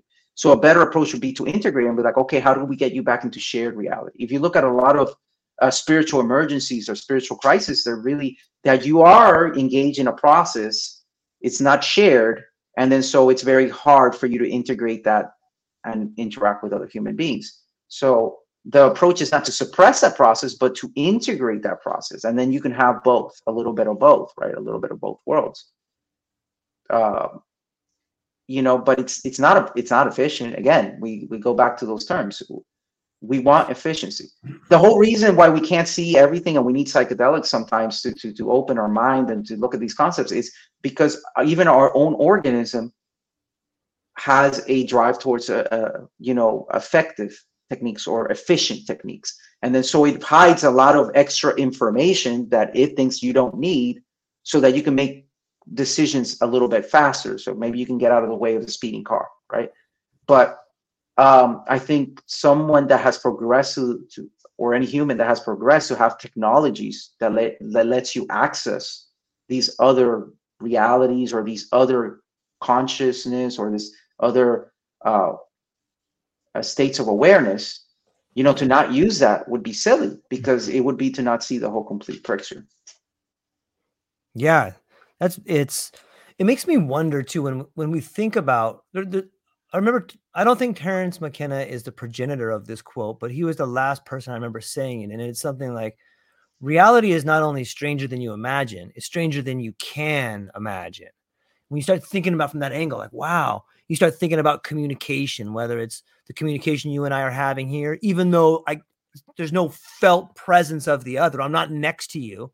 And you start thinking about the way we live and the world we live in, and some people are isolated, you know, and, and what role does fear have in that particular realm of understanding or manifestations of truth? Like it, it, it really whether it's the monks that seek isolation or the psychedelic experience that allows us to disassociate for just a little bit, there's so much unique wisdom that comes from even a small moment of isolation, you know, be it chemically induced or be it a trip to a mountaintop. Just breaking away from society for a minute really allows us, you know, I guess you can hear it in speeches throughout time. Like even MLK is like, I've been to the mountaintop you know what I mean? Like it's in the lexicon, it's in the language, and and that brings us back to the ideas of the of the the receiver and the reception. Maybe information or ideas or goals or the nuggets of truth are not learned in a classroom. Maybe they're revealed to us in times of quiet contemplation. Maybe, maybe, and then maybe that's what's happening in the world. Maybe we got it all wrong, man. Maybe this idea of schooling, while helpful and can do things, it has exercised the lived experience out of it, right? Like when you go and sit in a class for 25 years or 12 years or eight hours a day, aren't you on some level getting away from the lived experience that is the true teacher? Yeah, absolutely. But you know, uh, again, it's it's about the middle way, right? And the middle the way, middle road is the way. Right. Yeah, the middle road is the way, but it, it's also right part of being human is being wounded. When you come into this world, you're gonna get wounded in one way or another. Some people have very, very big wounds. Yeah. And some people have wounds that, well, they don't hurt so much. Uh, so maybe they, they can carry them a little bit lighter. But to be human is to be wounded. And then what separates an individual that can have a complete life from an individual that, that becomes dysfunctional or becomes unable to cope is can you be wounded and and then have that part heal over time can you heal that part yourself right it, it, so even the schooling the schooling system for me was horrible you know i struggled with the schooling system because the way I learned was very different. The way I thought was very different. The books I was interested in were very different in the books that they were teaching me. So I myself have been a victim of that system, and I did not enjoy that system at all. But at the same time, that system it it allowed me to express myself this way, yeah. right? It allowed me to to to have something to say because I used the wound from that system to further myself instead of using it to as a uh, as an excuse of why I wasn't enough, right? And I'm an immigrant. I mean, I was not born in this country. I came in legally to this country. You know, my parents uh, suffered a lot to get me to this country, and I wasn't always appreciative of that because you know I was in trouble all the time in school and things like that, right? Uh, and I did feel like the system didn't understand me, but the system taught me how to communicate uh, with others. It taught me how to do these things. And then so the problem is that we don't change. Our circumstances change and we don't. Uh, because mm. You find people that are coming into therapy and they're still stuck like when they're seven years old. They're now successful and very different, but they're stuck there, right? So their circumstances change, but they never did. So we're I don't think that it's that we're taught wrong is that we're not taught that we're not taught about change and how change is integral to life and to to reality. Reality in life is change. And then so we we have this ingrained bias to resist change. And when we resist it, that's when we suffer, right? Because at one point I had to realize I'm not in school anymore. I can choose what I do and I can choose what field I like. And I can choose to now get straight A's and I could choose to now be at the top of my class and I could choose to uh, no longer uh, feel like I'm isolated. I am now going to associate and, and socialize with people, right? But I'm not saying everyone can do that. I'm not saying everyone can do that without help, right? I, I know I am fortunate in some ways to to have found this out at a young age, mm. but I understood that if I did not change, my circumstances would continue to plague me. So you need to change with life. And a lot of times it's like a bad dancer. We're out of sync with life. You know, we're out of sync with life. So like we're taking a step a little too late, a little bit too too yep. too before the time we're supposed to take the step. And then life is a really good dancer. Life is life and reality are the ultimate dancer. And then we're here, you know, uh, in this dance of life or and and we're just we got two square feet and it's not that life wants to hurt us it's just we haven't learned how to dance you mm. know and then so learning to dance is very important um even if you got two left feet it's so, so poetic in nature it's beautiful when when i think about uh a lack of change when I think about mental illness and how a lack of being able to integrate change could result in mental illness, I'm reminded of the lack of rites of passages that we have in the Western society. I'm, I'm reminded of the, the you know, you, you hear echoes of a quinceanera or a bar mitzvah, but for most people, they don't really have a community rite of passage. You know, there's not a lot of that. And I'm wondering if, you know, isn't that a form of shared sacrifice when people can go to that rite of passage and learn what it's like to change and then they can embrace it because sometimes they get to be the person clapping sometimes they get to be the elder sometimes they get to be the kid that goes through the ceremony and you get to play a different role in these rites of passage what do you think about rites of passage and is that something you see in the program that you're in now versus what you learned at like CIIS or one of these schools here what I greatly respect about the people that are in the program now is that they're willing to be criticized. They're willing to not cater to your every whim, mm-hmm. but they want to give you a real experience. I I I really like uh, the main, um, you know, the progenitor of the program, Lila Vega, because he is he shows you instead of Mm. Uh, instead of trying to like tell you, you know, he's very quiet individual. In fact, very hard to even have a conversation with him because he's very quiet. But he just knows, and you can see it because it's in the little things he does. And then, so this program is a lot about showing, not telling, and I like that because it, it, you know you have to show, show the goods. If you really know, you know, there's a saying, obviously, that's pretty famous, that like you know those that know don't speak, and those that speak don't know. And you know, uh, obviously there's exceptions sometimes, but uh, but I really do believe that. You know, a lot of times if you really have a certain understanding, you can just show it very easily. Yeah. You know, it can, it's just natural. You don't have to try too hard. And if, if if you really don't have it, then you have to put on a lot of theatrics, a lot of like, you know, you got to wear certain things, you know, stuff like that. Um, and and I think that that's that's missing. You can have all the garments you want, Mhm. but it's it's not the garment that makes uh, the magic happen, right? So this program to me is, if it's not the best psychedelic program that there is out there now, it's at least one of the best because they really do put you to your limits, uh, whether it be confronting your shadow or things like that. They they really do, and so I have nothing but good things to say. It even though because the program is hard at the, the very first couple times, especially the first retreats, I was like trying to bail. I was like, I don't know, this is too much. This is too much for me. You know, like I like the Western approach, but you know, it was very hard for me to integrate the the Western approach with this approach. Not to say that they don't have Western viewpoints, because they're psycho, uh, they're psychologists as well, and they have therapists on board.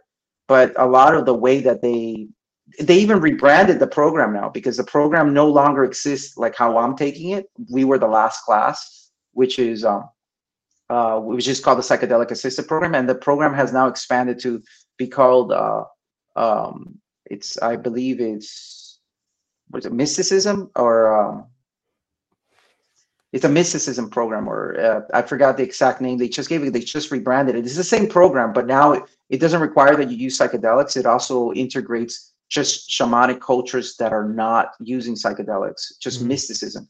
So um, uh, it's I, I believe it's called the program actually. Uh,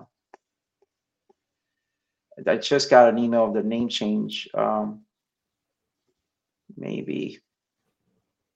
Uh, sorry about that. I forgot Not at all, man. name. Uh, yeah, I don't have the name here, but it, it's it's a great program. It's it's hosted to Huawei, but so I like that. I think that psychedelic or otherwise programs that deal with consciousness should really show you instead of tell you, right? Like nowadays, and again, not disparaging anybody, there there's a thousand programs for psychedelic. Learn how to do psychedelic therapy. Learn how to microdose at home Mhm. you know maybe it's a start it's better than nothing but it's missing a lot you know if you're going to play at the at those levels if you're going to take your consciousness to those levels you can't just go halfway or you can get hurt. You know you really eventually have to commit to going all the way right? Completing a process is as important as starting it. If to go halfway you you could get stuck there you know uh, for me it- and it's not an elitist point of view uh, um, but it's it's really like if you're going to do this if you're going to open your mind in that way make sure that you understand that it's not always going to be convenient that you could have periods in your life that you feel unstable. You have you Mhm. could have periods in your life where it you're actually healing but it looks horrible.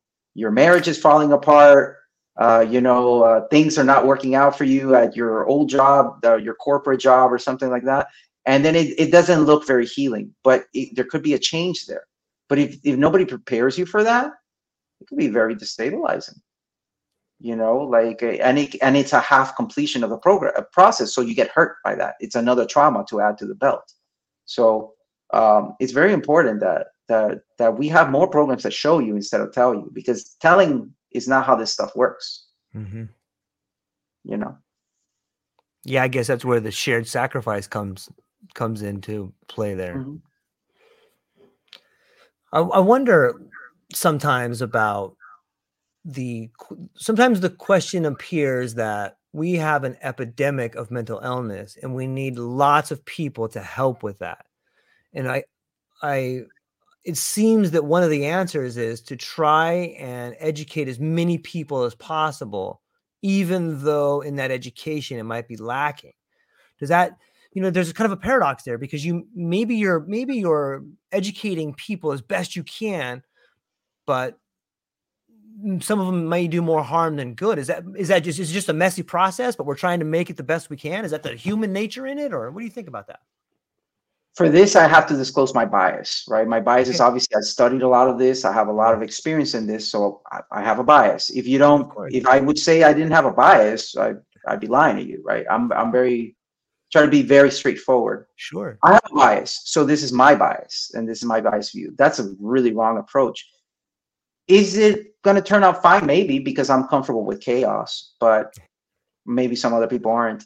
I think it's a wrong approach with this. It's like it's like telling a bunch of people that don't know how to swim that they know how to swim, and then you take them to the ocean and you drop them there, and then they drown. And they're like, "Why did we drown? We thought we knew how to swim." Mm. No, you didn't. Maybe you knew how to doggy paddle, right? But you you're not a swimmer.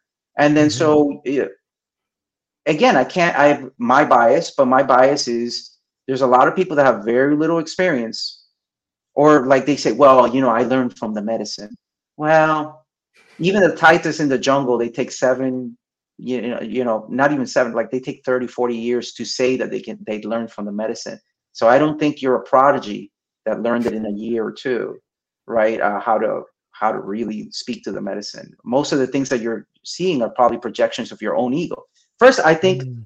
um, I have a great psychoanalyst, you know, uh, that that that I whether I'm doing good or bad, it doesn't matter. I, I try to show up, uh, and the reason is because I need that, you know. So I do think that it doesn't have to be psychoanalysis, but anybody that's engaged in this field should be really aware of themselves, and they should have someone constantly reflecting back, so that your shadow traits are not getting in the way of what you're doing with people, right? Because then not my issues become your issues right? So, for example, I know I have this bias, so I have to be able to drop it. If a patient of mine comes in and they are now a facilitator and they have like a year of experience, I have to be able to drop that bias to help that person. Because if I can't drop my bias, I'm going to hurt that person. You see what I'm saying? Yeah. That that's a very overt example, but that's how biases work. And I really do believe we're telling a bunch of people they know how to swim when they don't. And they and then the psychedelic field is very famous for attracting people that love uh, uh, the edge. Not so much now because now we're getting more people, but there are people, there are a lot of people in the psychedelic field that they love the edge. So they already themselves are not super balanced. And then now the medicine is not helping them balance anymore. And then they're saying, I'm going to love everyone. And that, cool. That that's not the way that that it all works, you know, uh, because you're just not seeing your shadow. Uh, I, I don't agree with that approach. And I think that unfortunately, although people don't want to hear it, if you want to be good at this, you better be ready to make a lot of sacrifice. I am not ashamed to say that I have made a lot of sacrifices to get my knowledge. I have made a lot of, and I and I don't know anything. I don't. I think I don't know anything anymore. But it doesn't matter. To get this not knowing, it had to be a mm. lot of sacrifice. And a lot of times that I thought I knew, I had to be humble enough to learn that I did not know. And if you're humble, then maybe even if you don't know, maybe you won't hurt people but there's nothing worse than thinking you know something you don't. And um, I and I think that a lot of people are getting the the message that because you took a course or something that somehow you are qualified. And I don't believe so. In my own biased opinion, I don't believe that makes it. Uh, so now you can go and do whatever you want because I don't stop people from from doing that. But when you hurt people, you know, I get stories all the time, you know, because uh, when some of my patients come to me or, or something like that, or people, I don't like to use the word ter- patients because that implies that they're ill. I don't really believe in mental illness. I believe that there's a mental condition. I never term it mm-hmm. as a mental illness because really it's a mental condition. Uh, and we can get into that. But um, really, the reality is that, you know, sometimes these people are telling me horror stories like, oh, yes, my therapist says they were really in love with me and, you know, or they're psychedelic therapists. I'm like, whoa and we were tripping together and we were in the woods. It's like, oh, that's not like, uh, you know, that doesn't seem dangerous at all, you know. but but really, like, so the therapist has inserted themselves right. into into the therapy. That's already not therapy. That now you're just catering to someone that has power over you. That turns abusive really quickly, mm-hmm. right? Because now you're you're also thinking this therapist knows something you don't, and they may be actually worse off than you they may be more deluded, right? Because at least the pa- the person that, that believes they're a patient is open to the fact that they don't know everything, and then they're they're getting someone that supposedly knows more. But I'm really hard on therapists. I'm not hard on patients or on people trying to get help, but I am hard on therapists. If you're going to be a therapist, what are you doing? Right? Mm. You don't have to be perfect, but what are you doing? What are you doing? And like, who is your accountability? Right? And it's, it's, it's, it's going to hurt people. And there was a time that I was super concerned about it, but as I got more comfortable with chaos, I understand that, like, for example, it's part of nature. Yeah. People will get hurt and then we'll learn how to do it better. And then some of these people that don't have enough experience will eventually either be humble enough to get more experience or they will just not be working a lot, right? Because people are going to be a little bit wiser. They're going to be like, oh, no, you're not supposed to just come on to me and you're not supposed to do this stuff, right? Um, and I feel like what's missing is really education for the public that's not biased. Mm. Because the education we're, we're we're we're we're treating people like if they're babies, Mhm. like if they can't handle the truth. So we're telling them only the good part of psychedelics. Psychedelics cure the mind, and they help you, right? But we're not telling them, hey, listen, this is how to use them responsibly. Because we're afraid that if we told them what it takes to use this responsibly, that people would walk away. They wouldn't accept it. So because these medicines have been ostracized for so long, we're afraid to say anything negative. And that's creating the downfall of psychedelics. Maybe not now, but it can be a downfall because the public isn't stupid. And when they start having less than stellar experiences, when they start realizing, I thought I would take this and it would help mm-hmm. me. You know, there's people that take Yeah. yahe, a- ayahuasca, and they're not able to work for six months because their process is lasting six months after they took the journey and they're they're having to go through difficult emotions. So if you don't prepare people for that if there's not a system to kind of help this person that person you think that person is going to come out of those six months of being unemployed and say i love psychedelics or do you think that that person is going to be like this stuff is the devil. It's dangerous. This is horrible. And they were never educated right? And then who, whose fault is that? That person? Or is it is it our fault because if we're getting all this knowledge why aren't we saying it? Why are we so afraid to speak about the entire truth of psychedelics right? Why are we pretending that you know there's not a shadow side to it? Yeah, and after you say that, it sounds like maybe that is why there are people with lots of money that are institutionalized, like you know, some of the pharmaceutical companies that want to take the lived experience out of the brain attenuation because they don't want people to wake up and walk away from their relationships. They don't want people to wake up and walk away from a job making six figures and go, wait a minute.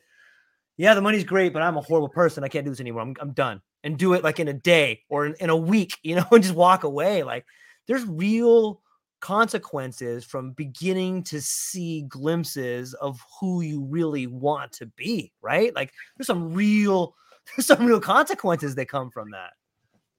yeah and it and it takes a grown-up to to handle them Yes. you know you, yeah. you can't baby your way out of them and Right. and it's hard right and then so Can't I mean, I've it. experienced that. Yeah, I've experienced it in my own life. You know, the Yeah. fear, the fear of like, oh, I know I need to change that, but I really don't want to. You know, um, because it's the truth. And then you know, having it, you know, and then if you're compassionate though, you can be realistic. Okay, I'm probably not going to change that right now, but I can start taking Right. some small steps. Right. Right? It's not. It's not an all or nothing approach. But you know, it's it's it's unfortunate because I believe that people that come and use psychedelics can be grown ups and Yeah. they should be told the entire truth. Yeah.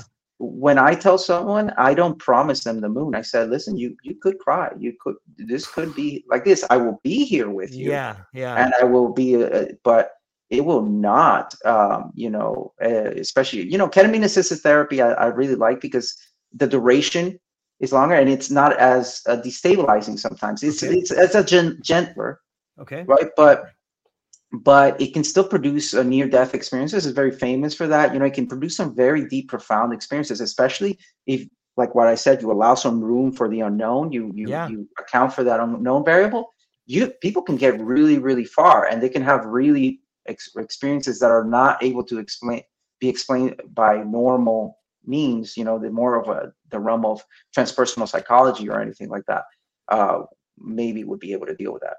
But it allows the person feels like they got the whole picture. They feel like, okay, I knew that this was going to be hard, so they don't get hurt. You know, I, I have, I, I'm very proud of a lot of the people that that I have worked with to see that you know even though I don't have to work with them anymore because they've made so much growth. Yeah, and now they're able to do that. Yeah. Right, because my job is also to become obsolete. If you depend yes. on me yep. Yep. to to always interpret things for you, or if I don't give you any tools, it's like what you said about fishing. You're always going to have to be coming to me to, to, do that. Yeah, and I'm I'm I'm just changing one enabler for another isn't going to help you. So uh, one of the big things I emphasize in the way I approach things is you're going to grow. You're not going to like it. Sometimes you're not going to like me, mm-hmm. but you're going to grow. I'm not going to push you to the edge, but I'll push you very close to it. Because in the edge is where you find yourself. In the edge is where you find what you're made of. You don't find it sitting in comfort. Because sitting in comfort is Anybody just fine. That. Yeah. Well, it's not that, yeah, it's just fine. You know, the ego's not gonna because the ego has a self-preservation drive. So when you put it on the edge, it's gonna jump over, it's gonna do something. Right. But if you make it too comfortable, it's not gonna move because it's like, oh cool, I can sit yeah. here and do this all day. What do you want to do? You know, the uh, the ego always seeks comfort, uh. and then so if you make it too comfortable, there won't be any change because the ego's job is not. It's not going to. It's not going to be like, oh yes, I want to change just for say change. Say it only wants to change when something's bothering it. Yeah. Right. If it's comfortable, the ego does not want to change a thing. It doesn't care. It's like, no, we're we're staying here right so yeah you do have to push people a little bit and you do have to give them the full picture and it actually allows them to complete the process because for me there's nothing worse than starting something that you can't complete you just it's just you know getting stuck halfway is is, is to me my definition of of hell hmm. yeah it, it's it's interesting a lot of when, when i think about getting stuck halfway you know, it's you're right in that people need help because you get places and you get stuck. Like, hey, I just left everything and now I'm here. And now my family's upset with me because I'm not bringing in all the money I was bringing. My whole identity has broken away from me.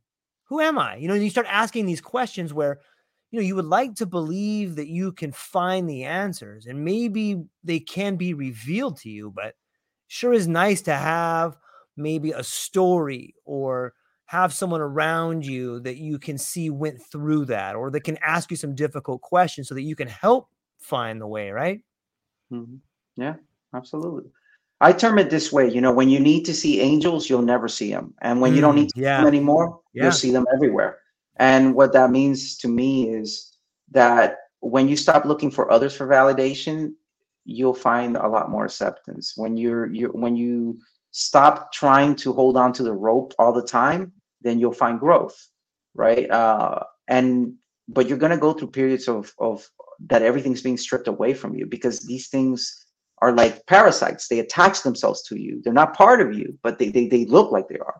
And then as you shed them, sometimes you shed people too, because there's people yeah. that are interested in keeping that same mechanism, that parasite, that parasite like mechanism in control. And it doesn't mean that those people are bad people. It just means that they not they might not be congruent with where you're at right now. Now, there's a very big distinction I make. Everything should not bother you. Like if you are thinking that you're becoming enlightened and people are bothering you more and more, that's a stage of of of of of I don't say enlightenment, but I say that's a stage of maturity or growth. Mm. But that should be a stage. That shouldn't be where you're at all the time. Eventually, you should be able to interact with anybody or most people and be like, cool, that's their opinion. Doesn't bother me. You know, uh, if you can't get there, you have you, you still have some way to go. And in fact, this process is never completed, right. which is which is great because it you know is. you'll never get bored. You'll never get bored. But uh, but you you know you should not be cutting all ties. You know, there's a period. There's always like uh, there's progressions that you cut a lot of ties with things that no longer serve you. But if this is a continual thing that you're doing, that's also a sign that wait a second, you you got stuck in another process now. You came out of one process and now you're in another process because you're continually cutting things and this person is not aligned with me. This person is not aligned with me. Oh, cool. Like, well, yeah. How is that? Bo- if your inner world is good, how is that bothering you? Why is that so bothering you? it that's a period in time. There's a period in time that you're very sensitive, especially in in the first stages of instability where you're very very sensitive. So yeah, you you do need maybe isolation. In fact, you'll Mm. find during those periods you might not even have anybody to talk to, and that's just to get you to open up to your own experience. A lot of people stay stuck in loneliness because they don't. And again, I'm not trying to blame a victim of a mental health issue or Right. anything like that. But what I'm saying is a lot of people stay stuck in loneliness because they don't get the lesson. The lesson is you don't need other people to validate your experience or your life. And once you learn that lesson, then it's it's not heavy. You meet people and you're not heavy because sometimes these people are walking around and they're very heavy because they're hanging their entire existence on some interaction. So because they're hanging their entire existence on some interaction, when they come around, people are like, oh, they're draining. You know, sometimes, right? Or or they can be very draining, and they don't see it that way because they're really a a person in need of love or affection, but they're very heavy, right? So when they resolve that conflict in themselves, not an issue.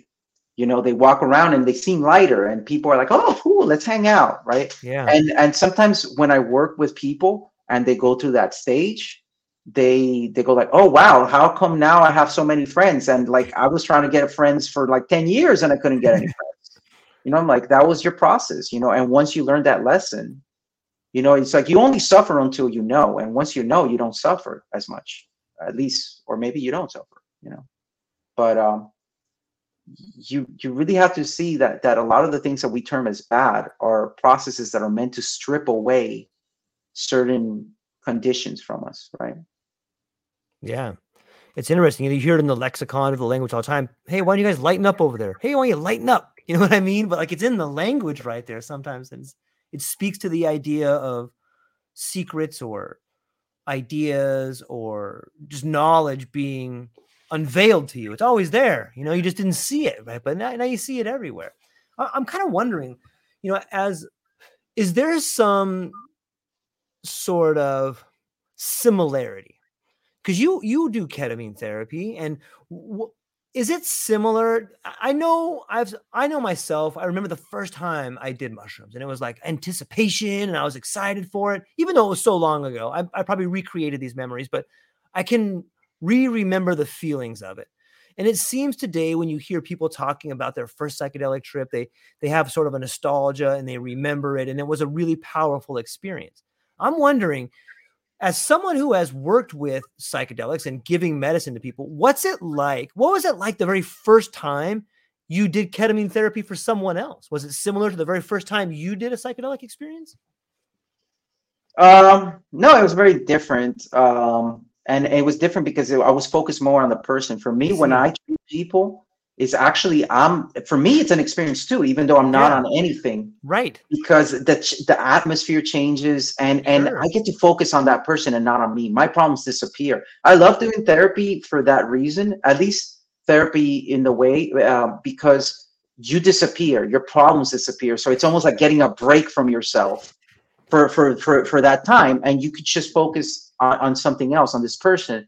And it also helps you come back. So for me, every experience is different, but I don't get that nostalgia. You know. Mhm. And the reason I don't get that nostalgia anymore is because I understand that that experience never stopped. It Mm. never stopped. It's still here in some which way or form. Yeah. If I ever wanted to go back to it, I would. Like one of the things I teach my patients is how to go back to the experience without. I call it dry runs. Mhm. uh, how to go back to the experience without the psychedelic. And many people don't do that. You have to use the same eye shades. I sometimes will say if you have a perfume that's not too noxious, just very Mhm. light or scenting, use the same perfume because you know the senses, Yeah. you know, especially the smell Closest sense is very memory. is very connected. So you can bring back that and you can create this experience over and over again to the point that it's actually stronger than the initial experience. But that takes some work, right? So I, I maybe I call it psychedelic meditation. I don't know what I'm teaching. I, I just teach it. But, uh, but um, so if, uh, the way I, I I understand it, I don't know if anybody does it that way. Is I will have them do dry runs where I'll have them use the same blanket that they use. Uh, I'll Mhm. set set a time, use the same, and everybody, you know, like if you you know, a lot of the people that work with me, they'll they'll have like their own eye shade or they'll have their own little nice thing that they have. Some people have things that mean a lot to them.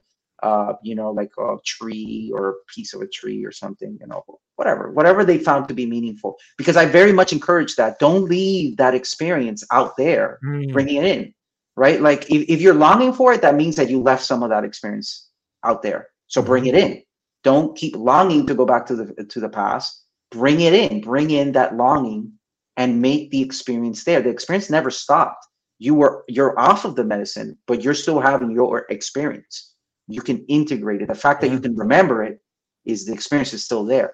So what I, I teach in dry runs is use the same stuff. If you can use something with scent, use that because that also helps the thing. And of course, if you're using the same playlist, and then just try to pick up where that experience left off. And many people are surprised that they're able to go there.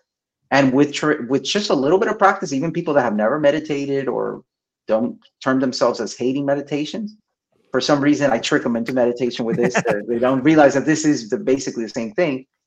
They're able to just create. It, it's more like active imagination than Sure. meditation, really. But but they're able to create, recreate a lot of the feelings and pick up where you left off. Because remember, that was half of the story.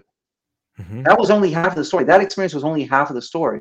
The other half is with you right now. So you need to bring that forward over and over. My first experience was to this day still the best uh, in terms of that, the most powerful because I had no expectations, right? Right. Right. And and but my experience never stopped. I integrated everything about my first experience, and to this day, I still continue to integrate it, and it informs everything else.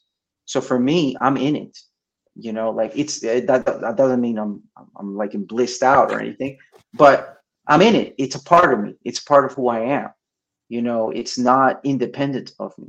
Uh, because once you start thinking it's independent of you, then you start to have sorrow and longing Mm. and loneliness because you think it's independent of you. It's not. You know. Yeah, it's a great way to look at it, man. I, I love it. What have you? It seems to me that there is a place for layering. You know what I mean by that? Like some people are taking like MDMA with mushrooms, or some people are taking a little bit of ketamine when they come down from a certain type of medicine. Have you noticed that? Yeah. I mean, um, I, I don't have anything against it as long as it's safe and uh, pharmacologically safe. Right. Uh, certain combinations definitely seem to bring out sometimes the best in the medicine or a, diff- a much different experience in the medicine. There are people that are purists and say, "Well, I don't do like ketamine because it's it's it's you know it's chemical or things like that." I think that that's having a very constricted approach. Reality doesn't care what you use to get there. It's just me, but it gives you the responsibility. What we don't like is a responsibility. Listen, Mm, you took it, but now you're responsible for this experience. What are you going to do with it? Is it just going to be an afterthought? Is it just going to be? Are you just going to put it all on the medicine? When I Right. mix MDMA and this, this happens. If you're Right. going to do that, that's on you. And people don't want the responsibility, so they put it right back to to something else. If you're willing to take responsibility for anything you do, then anything you do is is is okay. Right? Uh, uh, you know, my psychoanalyst says something that I, I really like, which is like the wrong means in the hands of the right man mm, can can still produce the right results, right? And and what it means is, you know, it's your intention. It comes down to your true intention. People talk about intention as like, oh, I want this from the journey, I want that. But mm. what's your true intention? What do you intend to do once you get this knowledge? What are you going to do with it? How are you going to be responsible for whatever message you receive? And if you don't want to be responsible, cool. But then don't expect it to have any responsibility for you. Don't expect it to, to improve your life or feel responsible to improve your life. The process is not responsible for you. Yeah, that's really well put. It's it's. I'm gonna put that down my notes right over here, man. You're making me fill up these pages over here, Jorge. I love it, man.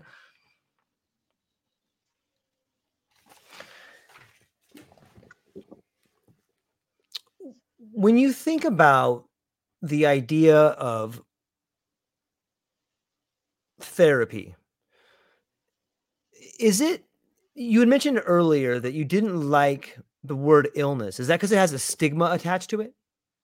Because if you're ill, you can never get better. And also because is it an Hmm. illness?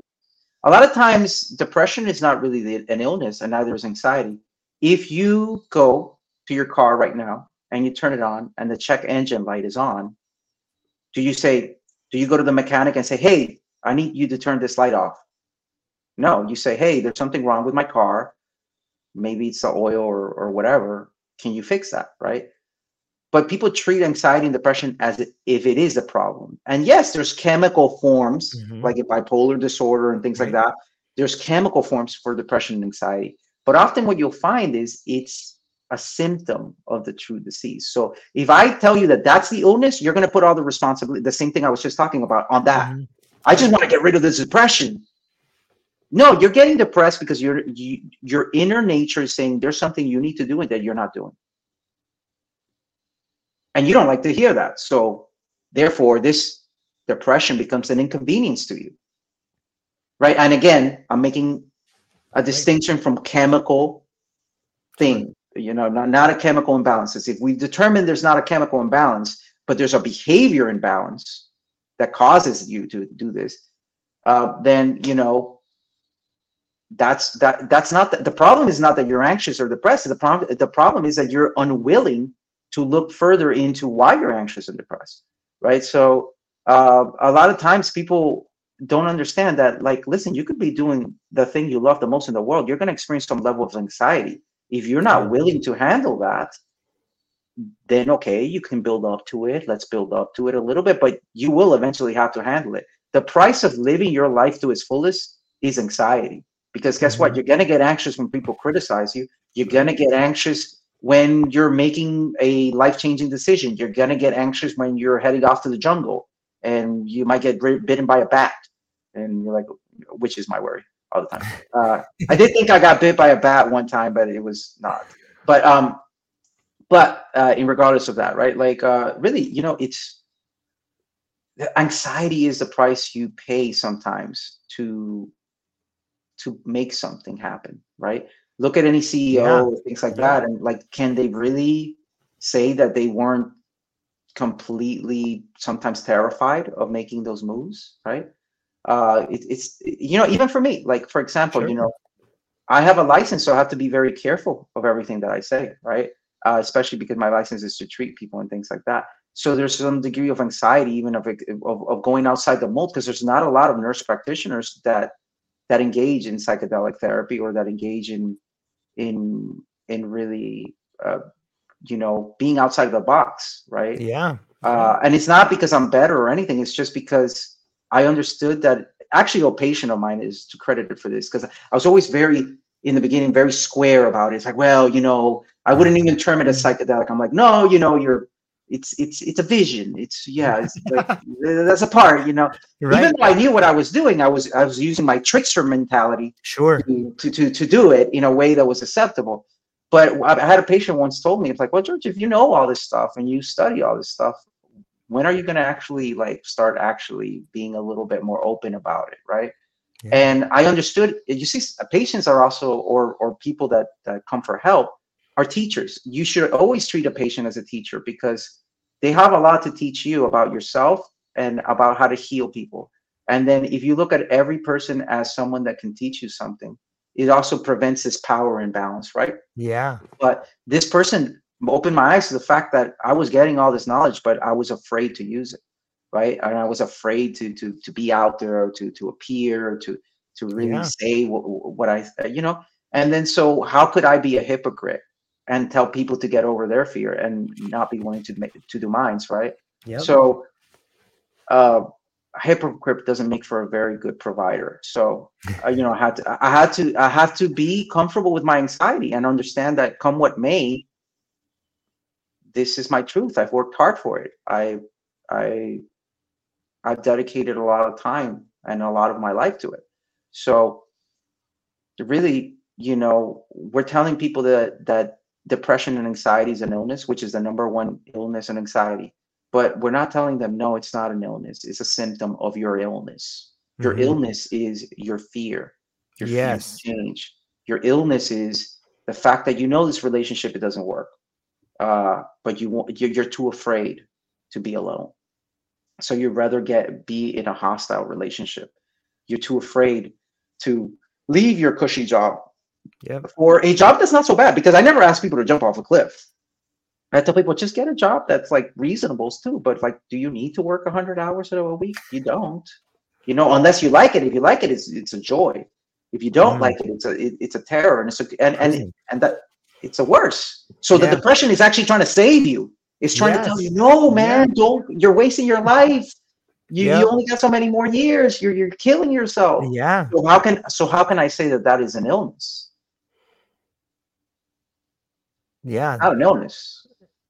It's in a lot of ways it's an ally, you know, and it's society that deem and maybe that's what the stigma is. Maybe that's the idea that we look down on these people that want to do what's right for them because it doesn't have to do with the greater good or you know but it's it, it i think you hit the nail on the head when we talk about this idea of fear and how it manifests itself in so many different ways because we're constantly trying to get away from the fear and you can't really have freedom and security at the same time right? And then there, there's fears involved in that somehow because you you know if if you want to at least in my opinion it seems that if you want to become the best version of yourself you have to be willing to walk away from a secure life.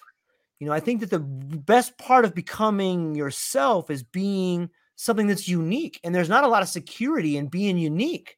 People might look down on you. People may say th- mean things about you. You may you may find out that you have to change things and but ultimately it's that it's that lonely road to the town of self happiness that you have to travel right? It's what do you think is the relationship between fear freedom and security well i think it's it's it's more than that because it's like yeah. according to your nature is the nature of your god right? And i use the term god as like the inner um okay. the inner version of you. That inner god demands something of you right? It's mm-hmm. saying yeah. This is what i want. And so yeah. it's not so much about doing things that are against others people's wishes as being true to yourself. Mm-hmm. being true to yourself you know there's a reason they say you know a friend to everyone is an enemy to oneself right? Uh, uh, why because that inner god you know i use the term god loosely here right. you know but to, to uh, that inner process that tells you move no don't do that that tells you that makes you miserable if you mm-hmm. don't do what it's saying. Yeah. Right? It makes you anxious even too. Like it'll do anything to get you to pay attention. It's like uh, you know, very much like that biblical God sending calamities on you yeah. if you don't do what it, it really wants. So so so there's a fear. Again, we go back to the master and his emissary. There's a fear to be something greater than yourself. Mm.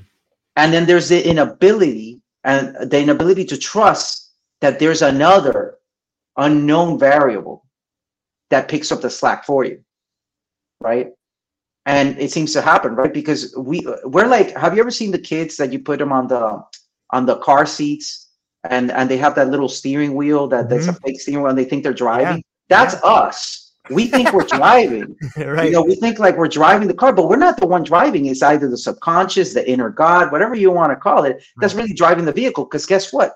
Would you say that you're conscious 100% of your day? No most of the time mm-hmm. you're going in and out of trances. Right. you're right. doing things mechanically.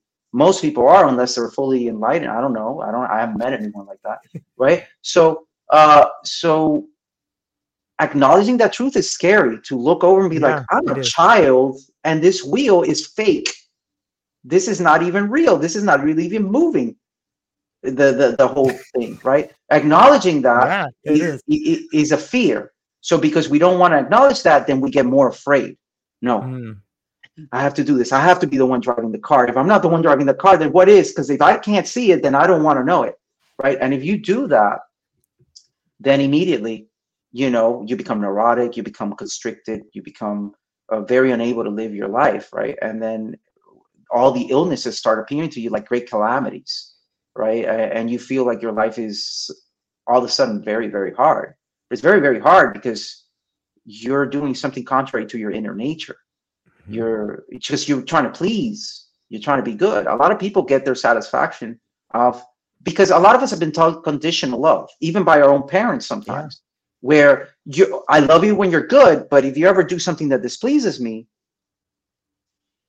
then Take I don't like you so much. Yeah yeah, then I don't like you so much. And then so you learn very early on to constrict yourself. And that's good because that means that you're not an egomaniac. You're not going around trampling on other people. But it's bad when you don't stop the process. When when you mm. just conti- the process continues unfolding unconsciously, and you just continue to, to some degree, feel like you need that. I mean, you look at a lot of celebrities, and they felt that they needed the validation until they have it, and then it becomes a terror because yeah. everything they do is looked at, is judged, right? You know, like this, there's no worse life than the mm. life of someone that's very well known because a reputation is a terrible thing.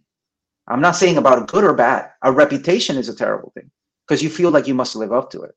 If you have a bad reputation, you feel you have to be bad. If you have a good reputation, you have to be good. And both of those things are very hard to let go of for us as human beings. So it's it's it's all of it. It's it's a complex problem that creates all of these uh, illnesses. Yeah, it, it, sometimes I wonder too. Like maybe it's because I I'm a big fan of reading and, and thinking about illnesses, and probably because people in my family have been diagnosed. They got certification, so they really had something. You know what I mean? They, but they embraced the the the identity that was given to them in some ways, and I always found it fascinating to see how this outside thing, this outside label, can become you, or you can interchange with it on some level. And you start reading like the DSM and you're like, wow, here's like a catalog of diseases you could have if you want. Just try that one on, you know? And but and that that led me to this idea. And even in the world of psychedelics today, like we hear about this mental illness crisis or this crisis. On some level, do you think that maybe like we're weaponizing fragility? Yeah, yeah, we could be, you know. Um because the ego will use any weapon it can. Right. Uh, you know, so it, fra- fragility before it was you got to be strong. Now you got to, you know, it, it doesn't, it doesn't, it doesn't matter.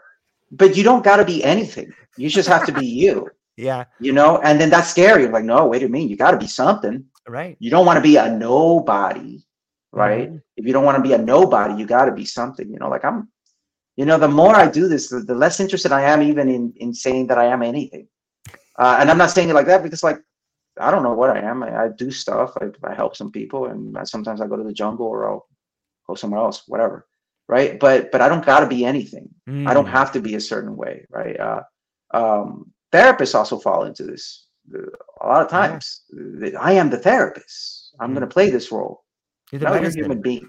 right. You're a human being playing a therapist. Mm. You're you're a, a something, right? And then it, not being able to let go of personas or, or personalities is, is a problem right? And we come very, very constricted. You look at a lot of people that have ocd have mm-hmm. uh, you know these diagnosable diseases the real manifestation yeah. of these diseases. And there is biological reasons for it but there's almost always something. You see something happen in their environment made them yeah. feel not safe and then all of a sudden when they engage in this because that's also another thing that's missing from our society rituals.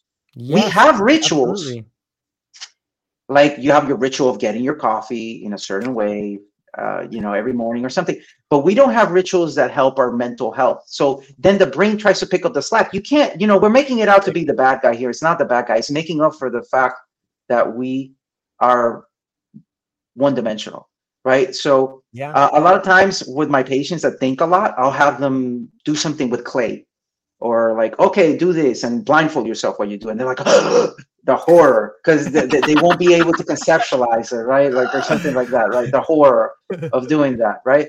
And and for me it's the same because i'm get very heady so i try to yeah. do things that are not related to thought and getting into my mental space and staying there.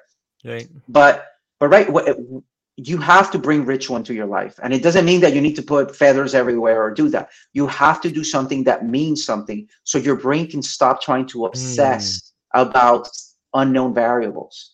That's why ritual works. Ritual is also a tool, it's a technology. It's a technology that mm. just works, right? And you know why we I know that it works because inherently people that were not taught rituals will go into OCD behaviors and have very effective rituals to deal with the fact that they feel unsafe in the in, ah. in, the in the in the everyday world. You know, a lot of the people that I treat, yes, there's a chemical component to OCD, but there's also the component of I always tell them, "Do you feel safe?" He's like, "No." If you don't do this behavior, what do you think? Oh, well, this could be really, really bad. I don't know what's going to happen, but Mm, it could be really bad. So, what is the driving factor? They feel Yeah. unsafe, and this ritual makes them feel a little bit safer, right? So, I often look at things that nature does by itself. Ritual is natural, ritual is something that happens with nature. So, bringing ritual into your life in a meaningful way that's meaningful to you yeah. not to somebody else. You know, don't go out get another culture, and unless you've really been ingrained with that culture, don't go out and use something that means something to somebody else but not to you. Right? Don't go get a quartz crystal if that's not what your thing is. right. You know, get something that's meaningful to you, and and and and create maybe a small ritual around it. Something that doesn't look weird. Something that you know maybe if you want to do it like that, unless you want it to look weird. If you want it to look weird, cool. If you don't want it to look weird, it does. Nobody needs to know. But ritual, bringing ritual really stops neurosis because the unconscious understands the symbolic act and it doesn't need to explain it. And because there's no need for an explanation, the thought stops. Because the thought process doesn't stop because you want an explanation for everything under the sun. And there is sometimes no reason for the way things happen. So the human being can't tolerate that. Therefore, the technology of the ritual makes up for that. Wow, that's that's well said. I never thought about it from that angle, but yeah, it, it's like having their own little system of things they can be in control of. Thus, it translates to the world outside of them and is in control. You know, if I can control this thing right here, then everything's in control. I don't got to worry about it. It's kind of crazy Yeah. to think about. It's beautiful in a way, and it's. I think it speaks volumes of the way in which our inner world dictates our outer world, right? Like, and you, you know, you had said something earlier along the lines of being comfortable with chaos. And I think that's a very difficult thing for a lot of people to do. I've noticed that some people who grew up in chaos is what allowed them to be comfortable with chaos later in life. Was that it for you or what was your relationship with chaos? Why why is it that you can feel comfortable in that? Well, you know, very early in my life when I was, you know, coming in legally to the States, Mm, uh, Yeah. you know, I found out that you can die. You know, you can die here. You know, seeing death that up close taught me that it can happen. right? And, you know, uh, I have to, you know, if I don't want to die, you know, then maybe I have to do something about it. And I didn't even particularly think that I had it really bad, but I understood very early on in my life that, you know, the world wasn't necessarily responsible for me Mhm. you know that i could die uh that could happen uh but I, I don't think it's necessarily even just that it's just knowing that the alternative to not being comfortable with chaos is constriction and Yeah. death you know uh, chaos is life death is is a constricting aspect of it. And if you look at the cessation of things death is is is a constrictive event that leads to an expansion possibly. We don't know. You know we we we, we have suppositions but although the constriction aspect of it is important uh if you don't allow some degree of chaos in your life you would get very bored very quickly. Mhm. uh if you really did get things always your way that's that's hell. Because nothing can shatter that that like what can penetrate that? That's the opposite of being uh infinite. That's very finite you know? So uh, you have to be comfortable with some degree of chaos. Also because life is chaos. I mean a lot of the things that happen make absolute no sense. We make sense of them. We give them meaning. And that is our job that is our gift and our job to make meaning out of uh, events that may seem random to others. You know it's like when people say well this uh, historical figure didn't exist you know like or this uh, figure didn't exist. It's like what do you mean? It doesn't matter independent if the person existed or not. This person is producing an effect in your world right now. Right? Yeah. how could they not exist? They exist in this in, in that capacity. But um it's it's it's difficult you know it's difficult because we want to use math to solve an english question. And you know that that's why we we keep getting it wrong every time. So you need to use the right means for the illness right or the condition. If you use the right means it it, it cures it. But again, we look at a lot of things that we're treating as spiritual, uh, uh, something that could be treated with maybe another technology, and we're trying to apply something that you know, which is why we take the experience out of the the the health, right? Which is why our, our medical system is more based on pathology than it is on mm. it's also a very authoritarian and parental system it's a parental system because it's telling you don't know what you're doing right so i'm going to tell you what you're doing and then you you you because of your own fear you feed that system because you said yeah i really don't want to be responsible for myself. I'd rather mm-hmm. somebody else be responsible for me. And then so you can't complain when you get oppressed. Some and i'm talking about oppressive people. Right. i'm talking about you know i'm talking about oppression of the mind sometimes. And there are some oppressions that are systematic and part of the system. And there are some me as a minority i understand that there are very real suppressions. But there are also suppressions that happen to everyone all of us that happen because of our fear. We gave the power away in in exchange for some some weird notion of stability that's not even yeah. real. Because the system can't give you what you need.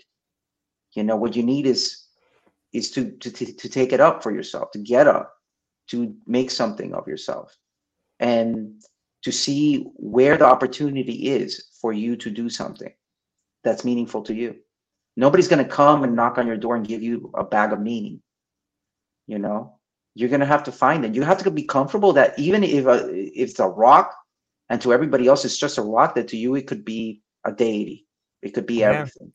If you can do that you you never need anything from anybody. You never you'll never fall prey to uh, the lust for for material goods maybe but less likely because you won't need external validation it all comes back to external validation we like external validation that's the way we inform ourselves and when we don't have it we suffer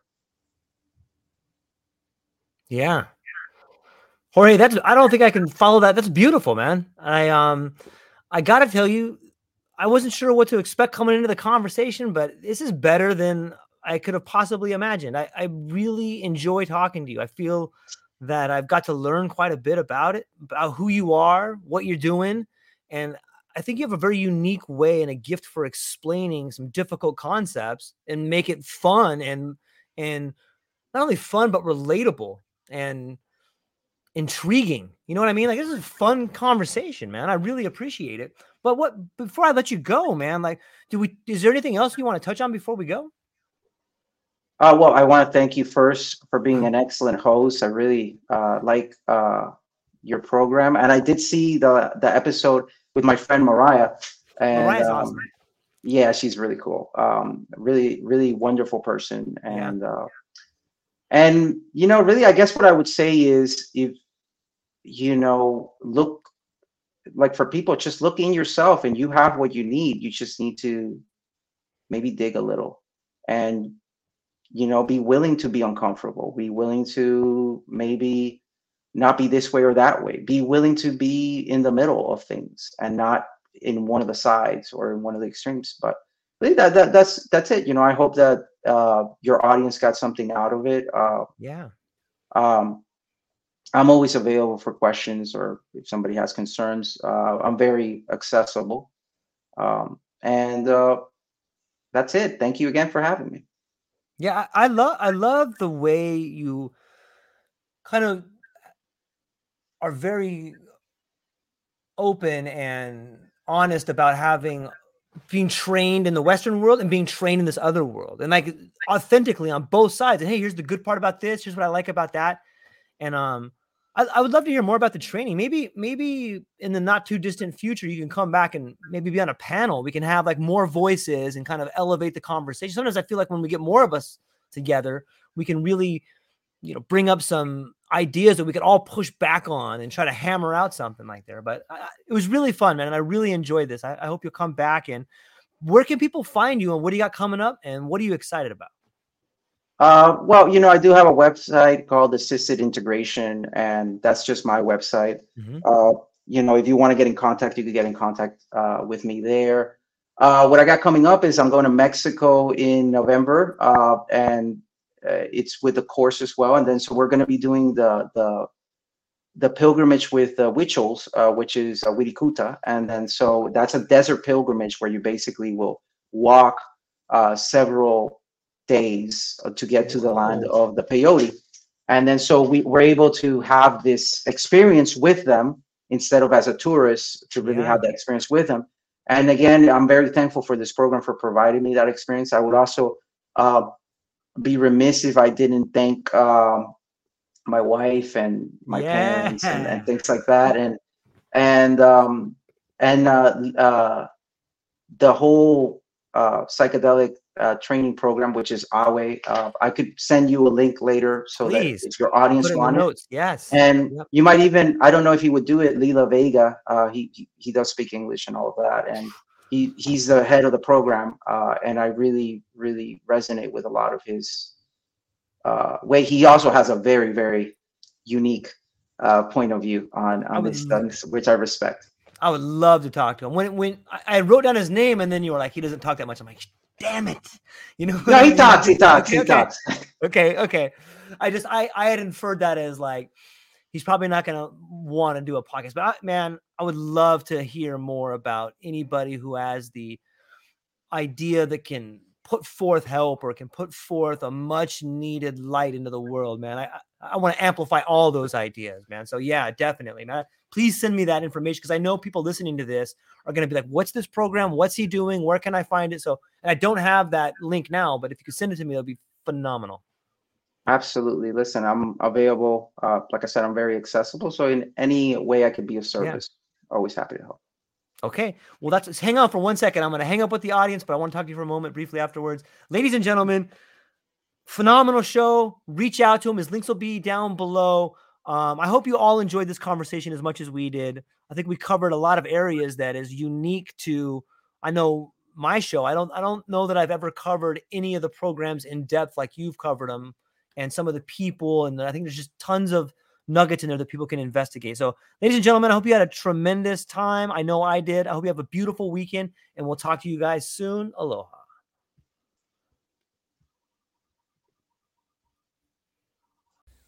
Aloha, everyone. Thanks for taking a moment to hang out with me in the True Life podcast. I truly appreciate it. If you're taking some time to listen to this, whether it's your first podcast with me or you've been with me the whole way, I truly want to say thank you from the bottom of my heart. Additionally, I would like to try to inspire everyone. The world is a crazy place, and if you listen to your heart and you take some chances, I really think the world will unfold in front of you in ways you can't imagine. I've been doing the podcast for about five years. Last year, I decided to take the plunge. Well, circumstances dictated that I took the plunge, and I did. I've begun working on the podcast full time for almost a year now, and it's been so rewarding to me that I just want to try and inspire other people. If you have a dream, if you have a vision, follow the voice in your heart. Listen to the song on the wind and embrace the challenge. I think you're strong enough, you're smart enough, and you're good enough to make your dreams come true, but you have to believe in them. And I truly believe wholeheartedly that if you take a chance, a real chance on what is possible, then your dreams will unfold in front of you uncertainty can be a monster. It can be something that we run away from. But much like fear, if you stand in front of it, it's not that big of a problem. I know everyone listening to this has a dream and a vision, and I hope you all conquer it. And I want you to know it's possible. Take baby steps and move towards it, and you will get closer to it. Your relationships will be better, your life will be better, and you know what? You deserve it. You're an amazing person. If you get a moment, go down to the show notes. If you can, support the show. Thank you so much for being here. Now let's get to it.